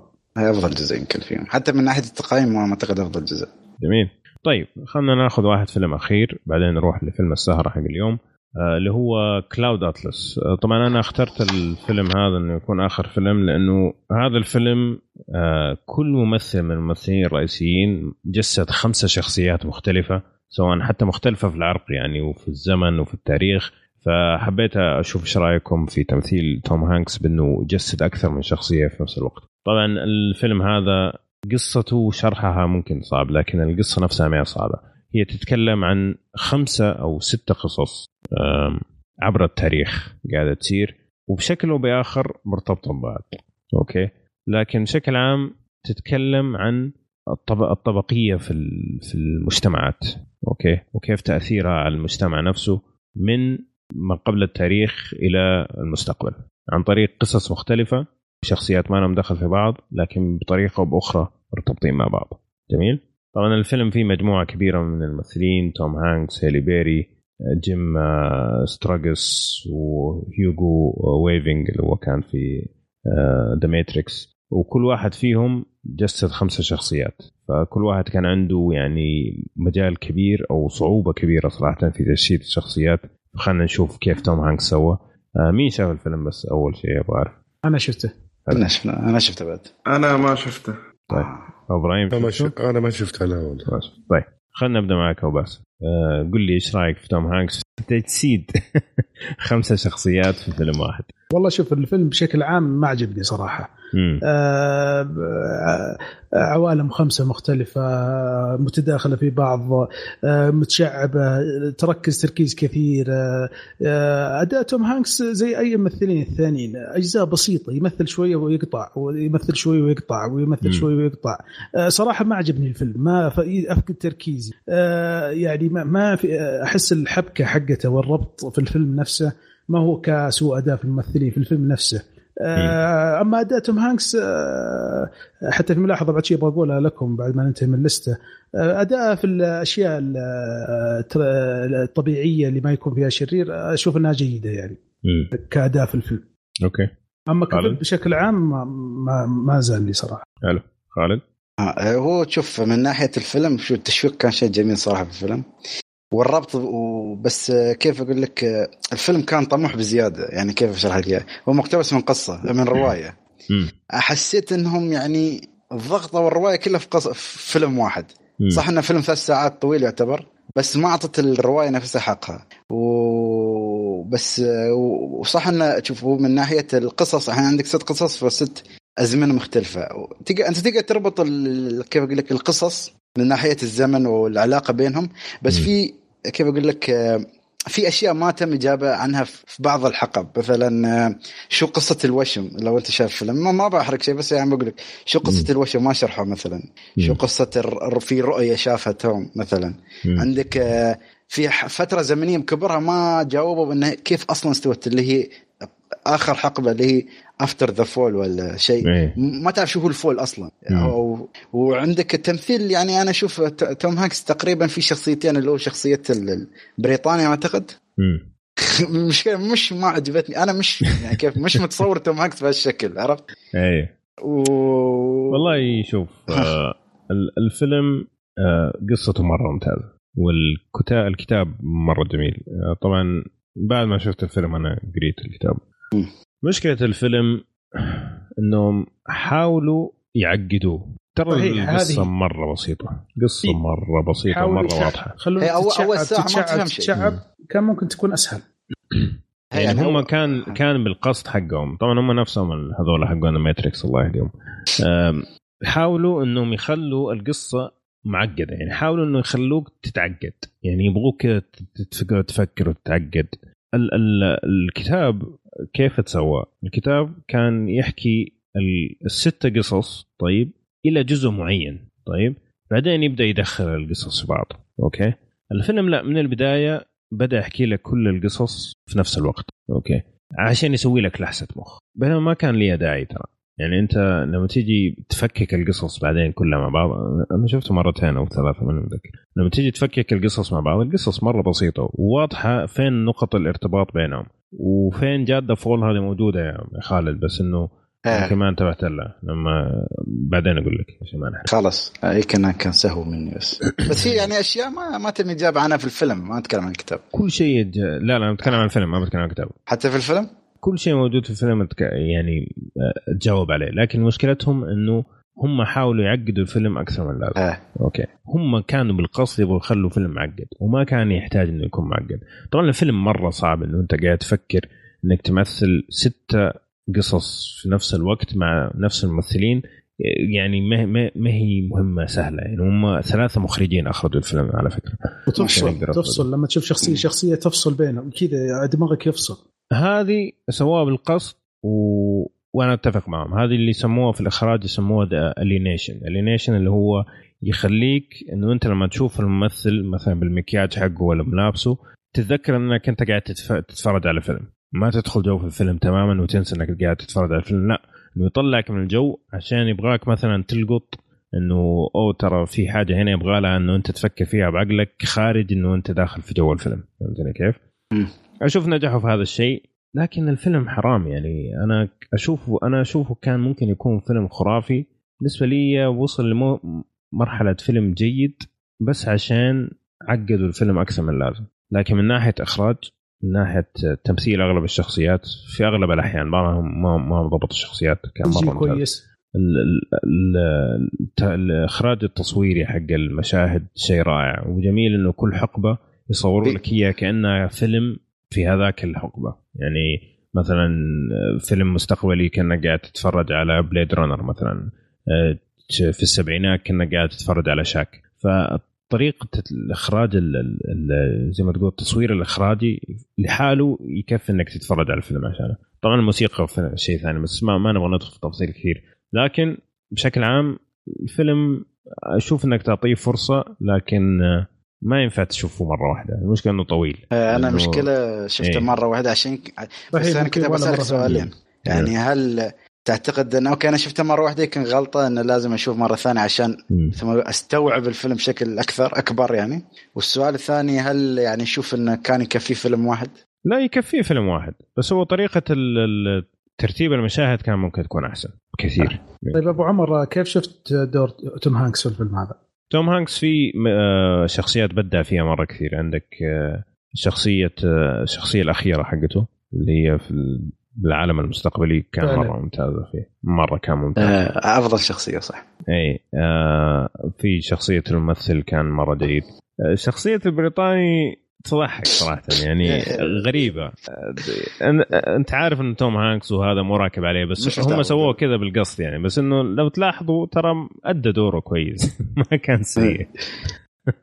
بس هو غريب عليه يعني. بس في الممثلة الكورية شفتها لما إيه. مثلت دور في عام 1800 وشيء كأنها إيه. بريطانية. ما إيه، ما ما ما يركب.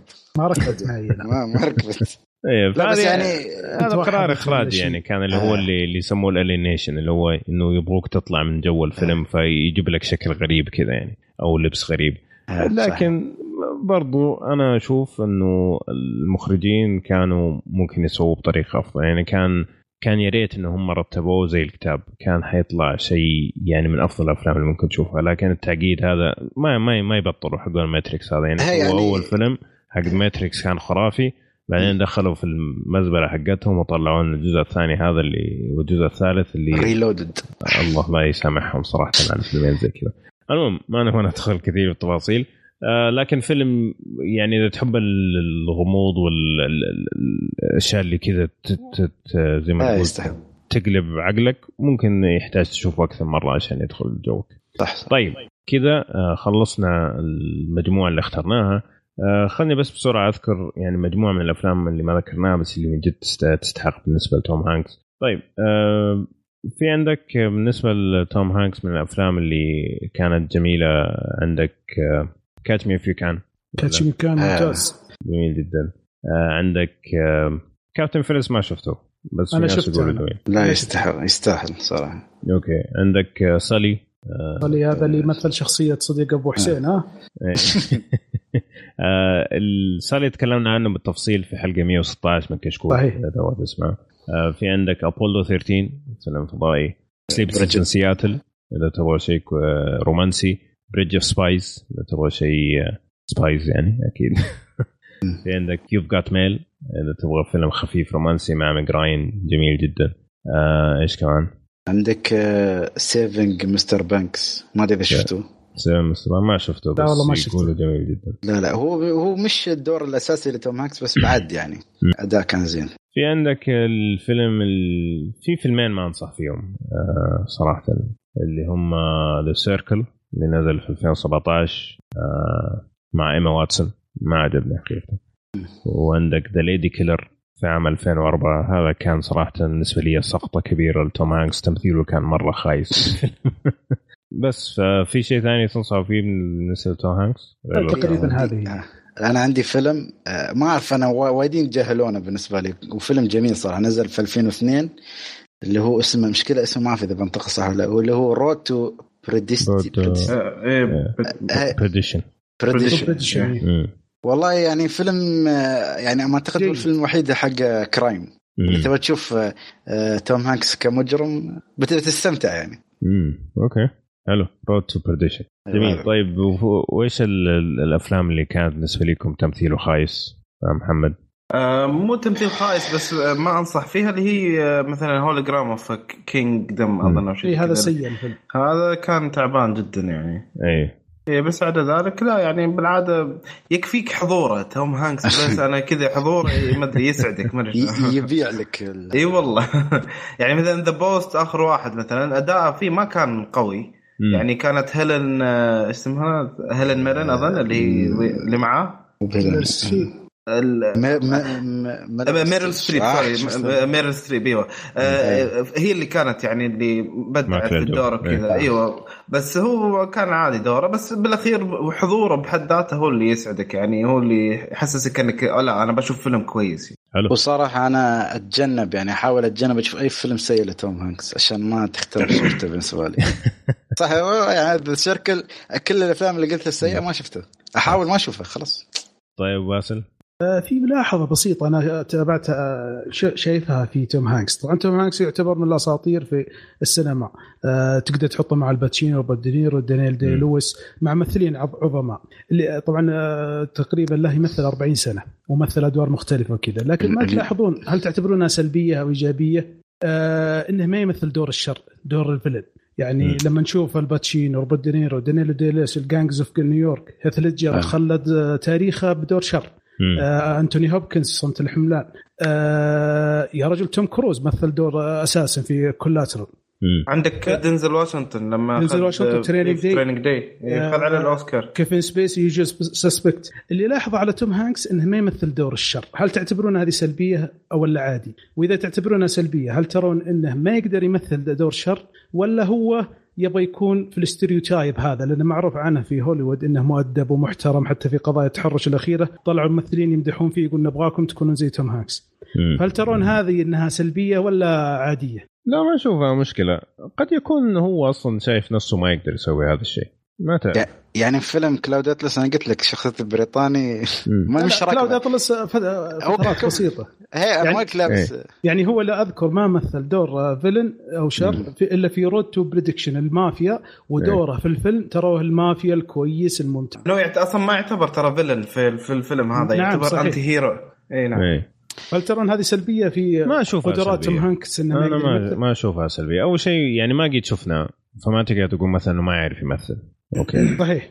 آه ثاني شيء ما يعني قد يكون هو مثلا ما هو مقتنع إنه مثلا يقدر- يسوي شيء فإيش يقول لك بعد عن الشر والغل، خليني في الأشياء اللي مثلا أعرف أسويها. مع إنه من الأشياء اللي شفناها يعني أنت في الأربعين السنة الماضية أنت شفت له يعني تقريبا كل أنواع الأدوار. لكن قد يكون مثلا ما شاف الدور المناسب لأنه هو مثلا من الناس اللي يختار أفلامه. أوكي. يعني في عندك ممثلين زي سامويل ال جاكسون أي سكريبت تجيله يمثله أنا متأكد. عنده 75 فيلم في 20 سنة. لكن آه، تشوف توم هانكس أشوفه من الناس اللي ممكن حتى يقعد سنتين ما يطلع فيلم ما عنده مشكلة. فممكن يكون هذا من واحد من الأسباب إنه ما لقى الدور المناسب. حتى لو تلاحظ يعني آخر كم آخر خمس ولا ست سنوات كل أفلام يمثلها biography اللي هو آه، المقتبس عن ح- قصص قصة. واقعية. أيوه. فما تعرف يمكن كل فترة الإنسان يعني تبقى يتغير اتجاه نعم. هو صراحة يحسب له. توم هانكس إنه من السبعينات إلى الآن باقي في مستوى level عالي يعني آه، الباتشينو صحيح. روبرت دينيرو طاحوا آه، جون ترافولتا نيكولاس كيج طاحوا آه، توم هانكس تحسه باقي في level عالي وهذا يحسب له صراحة أصلا نيكولاس كيج ما كان عند إلا عند سنة واحدة كان top top واستوى له انخفاض خرافي جميل طيب في أحد يبغى يضيف شيء على توم هانكس؟ لا أعتقد كفينا وفينا. جميل. ممثل اسطوري بس. حلو.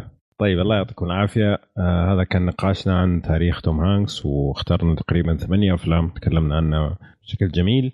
خلينا نروح لفيلم السهرة. يعني لو تبغى فيلم تسهر عليه هل الفيلم اللي نتكلم عليه اليوم راح ينفع فيلم سهرة ولا لا؟ خلينا نشوف.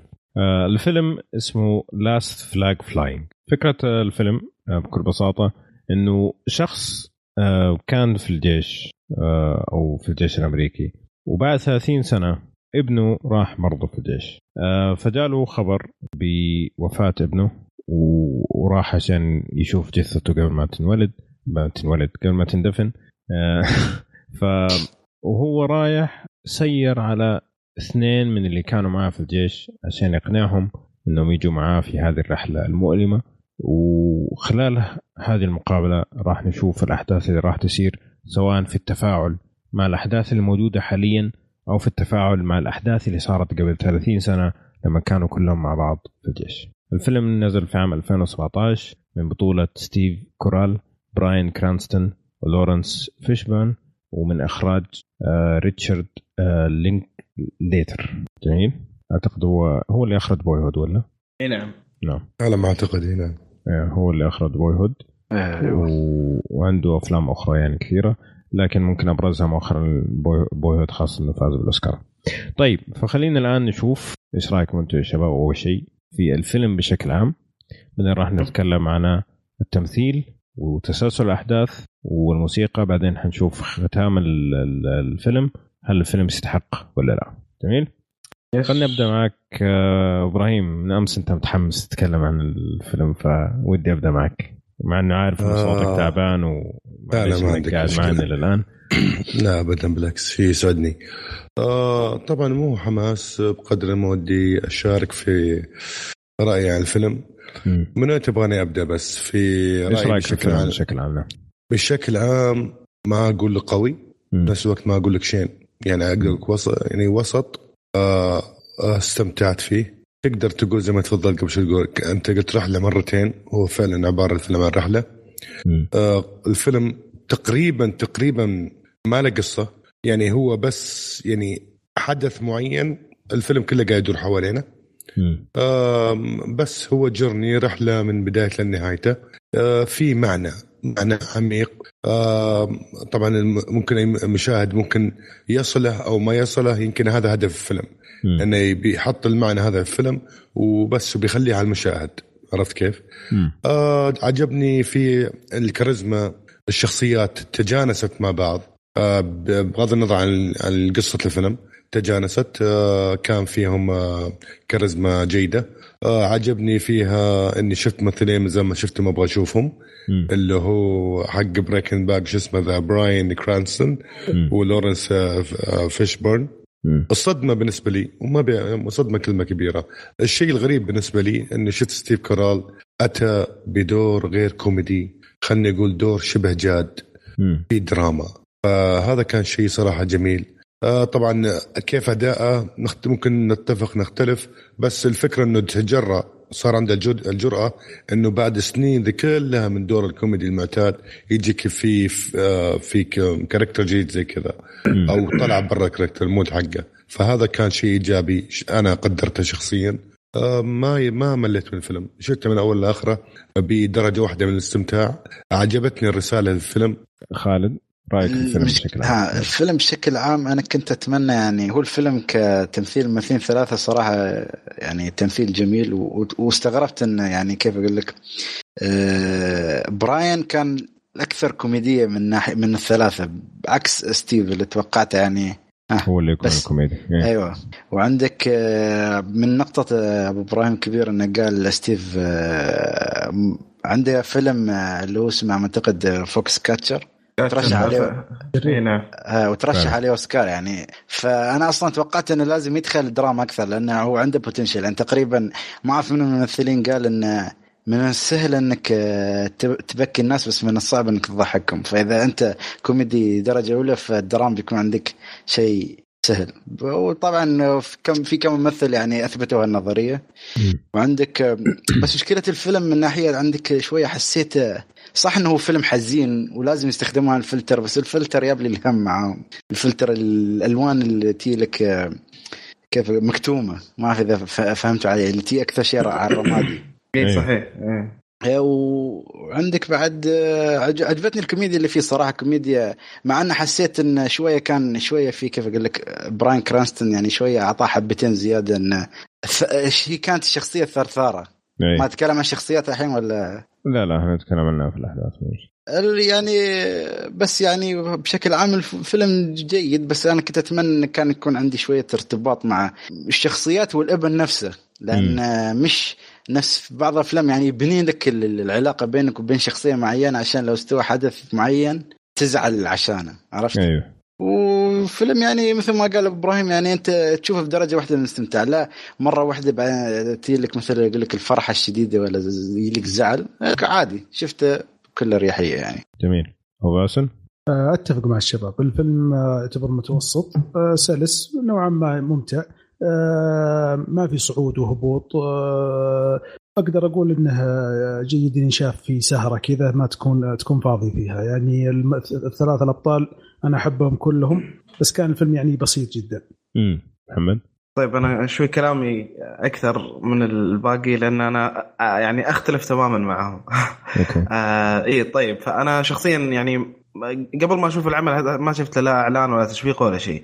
بس شفت إن تصنيفه كوميديا وحرب هنا بدأ يصير عندي تح... يعني تحفظ لأني ما شفت أي فيلم كوميديا وحرب يكون يعني زي ما تقول أعجبني. م. وآخر مقلب يعني شفته كان فيلم Netflix اللي هو حق براد بيت اللي هو فيلم War Machine كان م. تعيس جدا.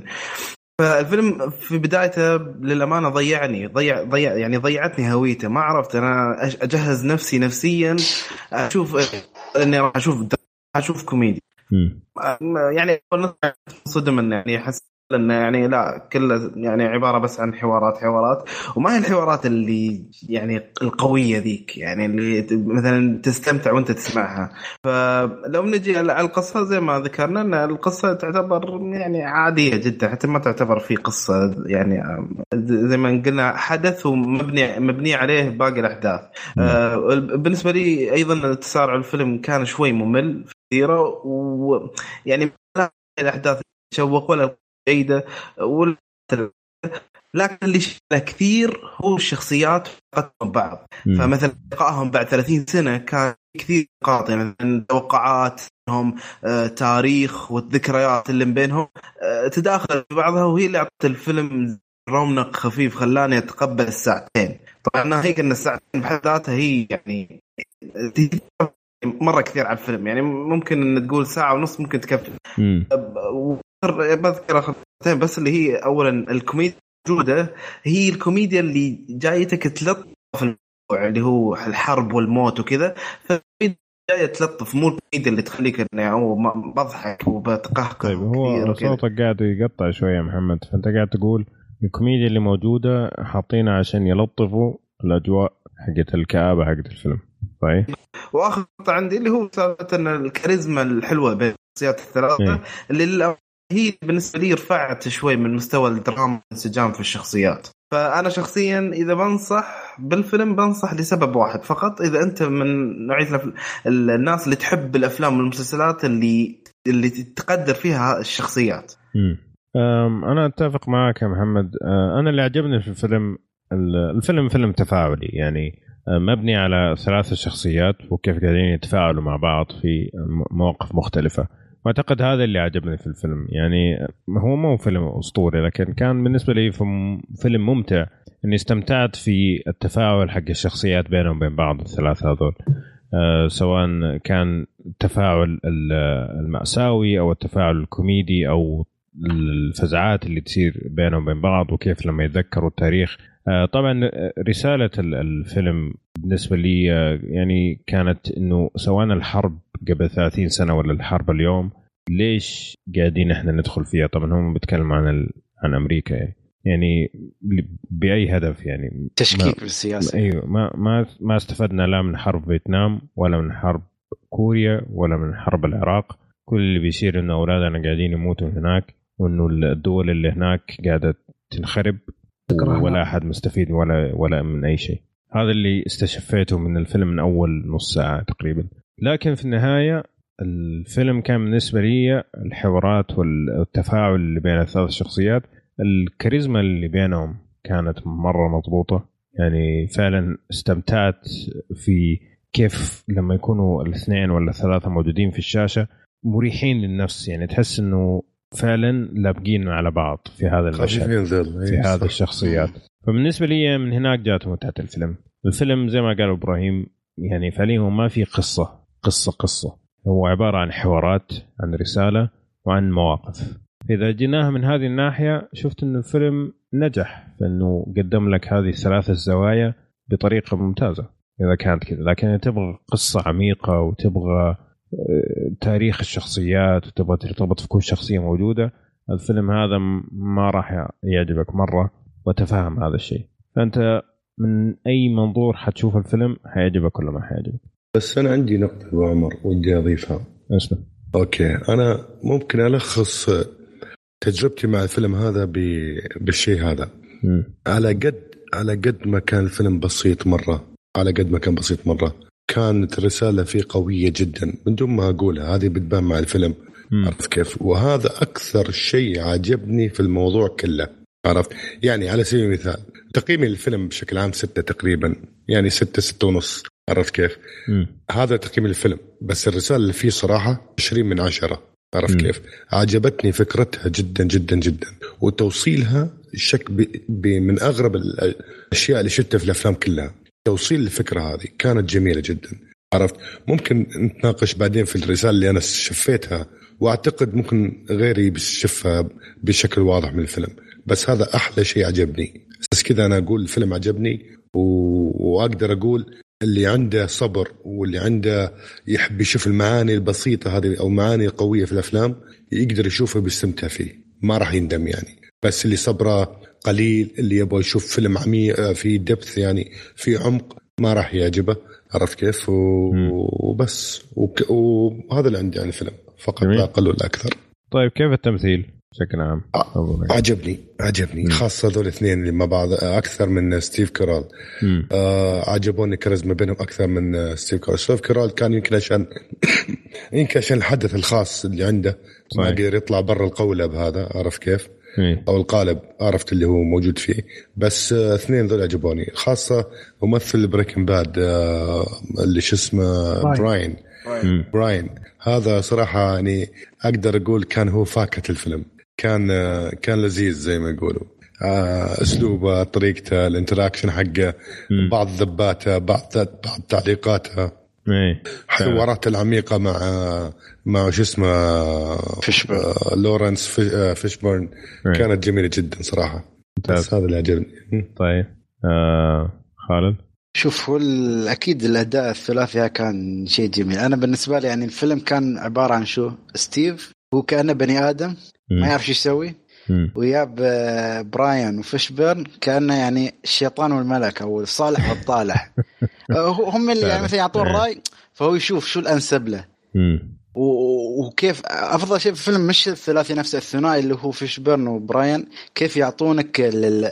كيف كل واحد يبي يوصل وجهة نظره بطريقة يعني ما يكون فيها قلة احترام للثاني مم. والكوميديا اللي بينهم صراحة أكثر لقطة اللي حسستني إن هالفيلم مش فيلم حز- حزين اللي هي لقطة القطار. إي. هلا هاي أكثر أتذكر. لقطة يعني خل... ك- كان صدق يعني فيلم يستاهل إنك تقول فيلم كوميدي. بس أنا أقول لك الفيلم مثل ما قال إبراهيم يتركز على ثلاث شخصيات. مم. فشوفهم صراحة أدى وداه صراحة يستحق إنك تشوف فيلم عشانه. حلو. أو باسم آه، صراحة الفيلم آه، يعتبر طويل نوعا ما لكن اللي عجبني في الفيلم أنا في بدايته آه، الكيمياء اللي بينهم خاصة بين براين كرانستون ولورانس. آه، أول شيء أول ما بدأ الفيلم كيف تقابلوا تقابلوا بطريقة بسيطة وسهلة مم. وبعد آه، بداية الحدث لما تعاملوا مع بعض تحسهم صدق يعرفون بعض من 30 سنة يعني صحيح. ش- شخصية ال- ال- الكاهن وشخصية براين كرانستون ت- ترى موجودة في الحقيقة. يجيك واحد جدي ماشي آه، آه، يزعل بسرعة وواحد هزلي ملقوف وتلاقيهم يحبون بعض. ودائما يتناقرون بس برضه يحبون بعض. هذه حسيتها صحيح. في الفيلم. صحيح. آه، يكملون بعض يعني. اي نعم. آه الثلاث الأشخاص يعني آه آه قصونا. صار عندهم صارت عندهم حدث معين ما نبغى نحرقه قبل 30 سنة.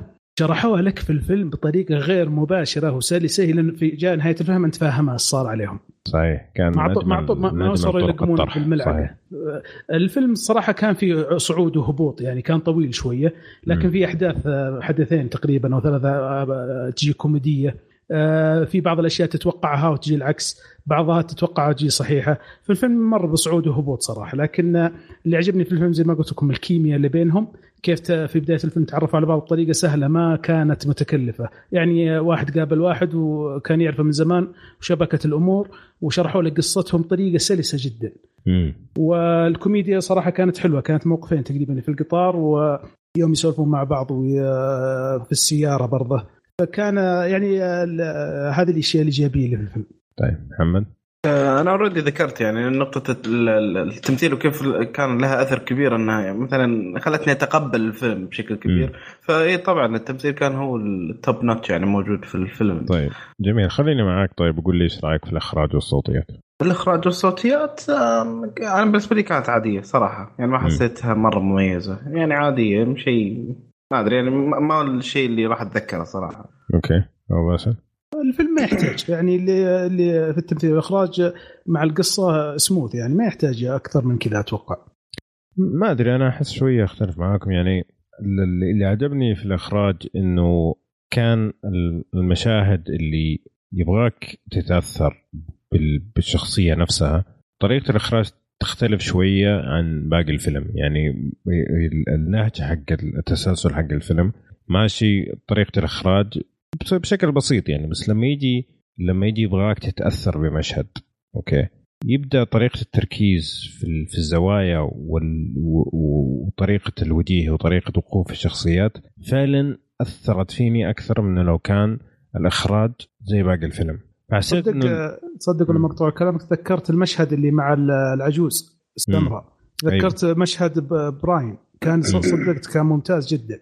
يا في لا في آخرها كذا. توقعت حاجة وكان إخراج جاي من جهة وجاء العكس. بالضبط. فزي كذا يعني هذا هذا المخرج ال- الفنان أنا بالنسبة لي إنه مو لازم إنه يقول لك ترى إنه أنا فنان okay؟ لأنه بس المواقف اللي فعلا يبغاك تدخل mood معين إنه يجيب طريقة التصوير ويجيب ال- ال- الم- الملابس وما أدري إيش وكل حاجة تكون بطريقة عشان تدخل بس عشان المشهد هذا بعدين يرجعك زي ما كنت. فأنا شفت المخرج صراحة بدع من هذه الناحية جدا جدا. إنه فعلا في مشاهد أثر فيني بطريقة جميلة بس من زوايا الكاميرا. ف آه، ممكن شوية أختلف معك في النقطة. أتفق معك في الإخراج. يعني شوف طبعا الفيلم ما يستحق ذاك تكلفة الإخراج بس في لمسات مخرج فنان. يعني مثال آه الكلر حق الفيلم لو تدقق فيها ترى أغلبها غامق. مم. عرف كيف؟ ما في ألوان فواتح. على تعرف في في حزن في. موت في جنازة من هذا الكلام. حتى لما تشوف لما يطلع برا في الصباح أو الظهر أو النهار يعني تشوف الجو غيم وممطر. هذه كلها ترى لمسات بسيطة تأثر والمخرج الشاطر يهتم بالأشياء النقاط البسيطه فهذه أضافت على القصة مو القصة على على الجرني حقهم أو الرحلة حقهم. يمكن حس إنه التوقيت كان ممتاز الفترات اللي اختارها يعني. هذه كلها نقاط جميلة صراحة. أتفق معك. آه خالد؟ الإخراج أكيد له عامل كبير في انه كيف يحرك مشاعر المشاهد بس أنا بالنسبة لي الصوتيات هي الأهم. يعني خاصة الألحان وفي المواقف الحزينة هي اللي تأثر فيك. بس أنا في الفيلم كصوتياتها ما حتى ما أذكر شيء يعني شيء مميز فيه مثل كثير من الأفلام يعني. الأفلام الحزينة والدرامية أكثر. بس من كلامكم يعني صراحة هو التصوير والإخراج شيء جميل بس الصوتيات مش يعني الشيء المميز أو العادي يعني كان صراحة. حلو. طيب آه في كم سؤال حنجاوبه بالنسبة للسؤال للفيلم هذا بعدين حنروح لنهاية الكلام. آه هل الفيلم فيه تعري؟ ما في تعري صح؟ لا ما في طيب بدأت كلام. نعم آه في اسقاطات لا. لا مش خليك من المعتقدات. فهمت علي؟ المعتقدات الدينية خاصة إذا أنت عندك شوية حساسية من بعض مثلا يقول لك شو يسمونهم؟ اللي ما يؤمنون بإله. امم الملحدين. الملحدين. إذا عندك حساسية من هالشيء ها ممكن يعني يأثر عليك. ما حسيت لأنه في عندك جانب هذا وجانب الآخر يعني قاعدين يتناقشوا شوية يعني. بس ممكن صح الموضوع. صح ممكن ترى بس إيش تقصد بدا يعني سب بدا يعني أيوه سب لا لا إن مليان صح؟ نوع نوع ما فيه إيه في مليان إيش اللي نوعا ما يا رجل من اول دقيقة وهو يسبوا لاخر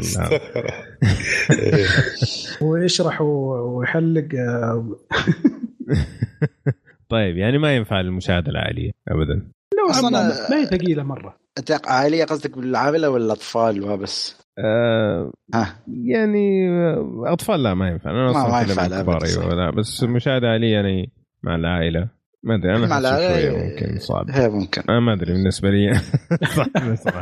خاصه لو مشهد زي ما تقول الحلاقة هذا لحاله ما ينفع صراحة. طيب أنا عندي لكم سؤال لكل واحد فيكم قبل ما نوصل هل ننصح الفيلم ولا لا؟ مين يمكن يعجبه الفيلم هذا؟ يعني مين شخص ممكن يعجبه الفيلم هذا؟ يعني مثلا أشخاص اللي ما يحبوا الأفلام اللي فيها سواليف كثير هذا ما ينفع له ابدا. 30 إيجاد. 30 إيجاد. أسلم أسلم معلش إيه. طلعت عفوية مراقب ال 50 إيه. فعندك مثلا الناس اللي يبغوا أكشن يبغوا كذا هذا ما راح ينفع. ما يصلح لهم نعم مين يصلح له؟ أه يصلح للي يحب الدراما. واللي فاضي. بس. واللي فاضي؟ وأنا أشوف اللي يقدر طيب. السينما يعني يراويك شوية جوانب مختلفة يعني. مم. لأن أفلام الحرب والكوميديا والدراما في مجموعة في فيلم واحد نادرا ما تحصلها. فاللي يدور محتوى مختلف في الأفلام بيشوف هالفيلم مناسب له يعني. طيب محمد. يس. أه زي ما ذكرت إنه يعني إذا مثلا واحد يحب اللي هو قصص الناس المقربة كذا الصداقات العلاقات بين الشخصيات ممكن بس فقط. أما عدا ذلك لا ما في شيء يعني صراحة يشد في الفيلم. يعني أنت واضح إنك ما تنصح في الفيلم أصلا. أنا أنا لا شخصيا أنا لو أنا لو في ايدي بقول لك لا خير شر لا تشوفه. حلو جميل. إيه، أنا بالنسبة لي إذا أنت عاشق من واحد من هالثلاثه ينفع أشوف okay. طيب ما دام دخلنا في هذا خالد تنصح الفيلم؟ أنصح بتحفظ ولكن يعني ممكن. لا لا آه okay. أبو باسل؟ لا ما أنصح. ما تنصح. طيب محمد مسلم مين مين ممكن يعجبه الفيلم؟ ممكن يعجبه الفيلم اللي اللي عنده اللي هو يعني واحد عنده خبرة في الحياة عنده نضوج فكري عنده نضوج فكري خلاص مر آه ويقدر الصداقة. مم. اللي عنده اللي عنده يقدر الصداقة وعنده نضوج فكري وما عنده خبرة في الحياة ومر في تجارب كثير. عرفت كيف؟ بيقدر بيقدر اللمسات البسيطة اللي يبغى يلمز لها الفيلم عرفت؟ آه أنصح أنا أنصح بس طبعا هي فئة معينة اللي انصحها اللي اللي قلنا عليها عرفت كيف؟ مم. بس. جميل.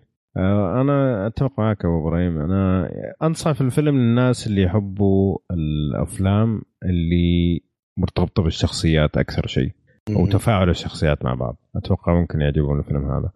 أنصح فيه ولا لا؟ برضو نفس الكلام يعني آه، أنا ما شفت فيلم سيء بالعكس أنا عجبني الفيلم لأني كنت مستمتع في الديناميكية اللي بين الشخصيات الثلاثة جدا كنت مرة مستمتع فيها وكنت مستمتع في إنه كيف قاعد يوريك إنه 50 ولا 60 سنة مرت ونفس الشيء اللي قاعد يصير في الحرب من ناحية الضحايا من ناحية البلد من ناحية الاقتصاد ترى ما في شيء قاعد يتغير. فوراك هي من وجهتين نظر جيل قديم وجيل جديد وهذا أنا شفتهم ابدعوا في هذا الشيء. فأنصح الفيلم خاصة للناس اللي يحبوا زي ما تقول الأفلام الحوارية اللي تعتمد على ديناميكية بين شخصيات معينة. جميل؟ جميل. ممتاز. طيب هذا كان فيلم السهرة Last Flag Flying إذا شفتوا الفيلم آه، لا تنسوا تعطونا في التعليقات إيش رأيكم في الكلام اللي صار في النقاش اللي صار. نفس الشيء عن توم هانكس الكلام اللي قلناه عن توم هانكس. متاكد حيجوني ناس يقولوا لي ما عندك سالفة على الكلام اللي أنا قلته على Saving Private Ryan لكن ودي برضو أسمع إيش رأيكم في, في الكلام اللي صار عن توم هانكس. وبكذا نكون وصلنا نهاية حلقتنا اليوم. آه، لا تنسوا تعطونا تعليقاتكم على الموقع فيسبوك وتويتر وأعطونا تقييماتكم لنا على صفحتنا في آيتونز. كمان لا تنسوا تتابعونا على يوتيوب وسناب شات وإنستغرام. عندنا أشياء جميلة هناك. ونتمنى صراحة بما أنه هذه الحلقة الأولى منفصلة لفئة الأفلام إن تعطونا رأيكم في الحلقة كيف نزلت إيش ممكن يتحسن إيش أشياء تقترحوا نسويها في المستقبل في الأفلام. ونشوفكم إن شاء الله بألف خير في حلقة قادمة.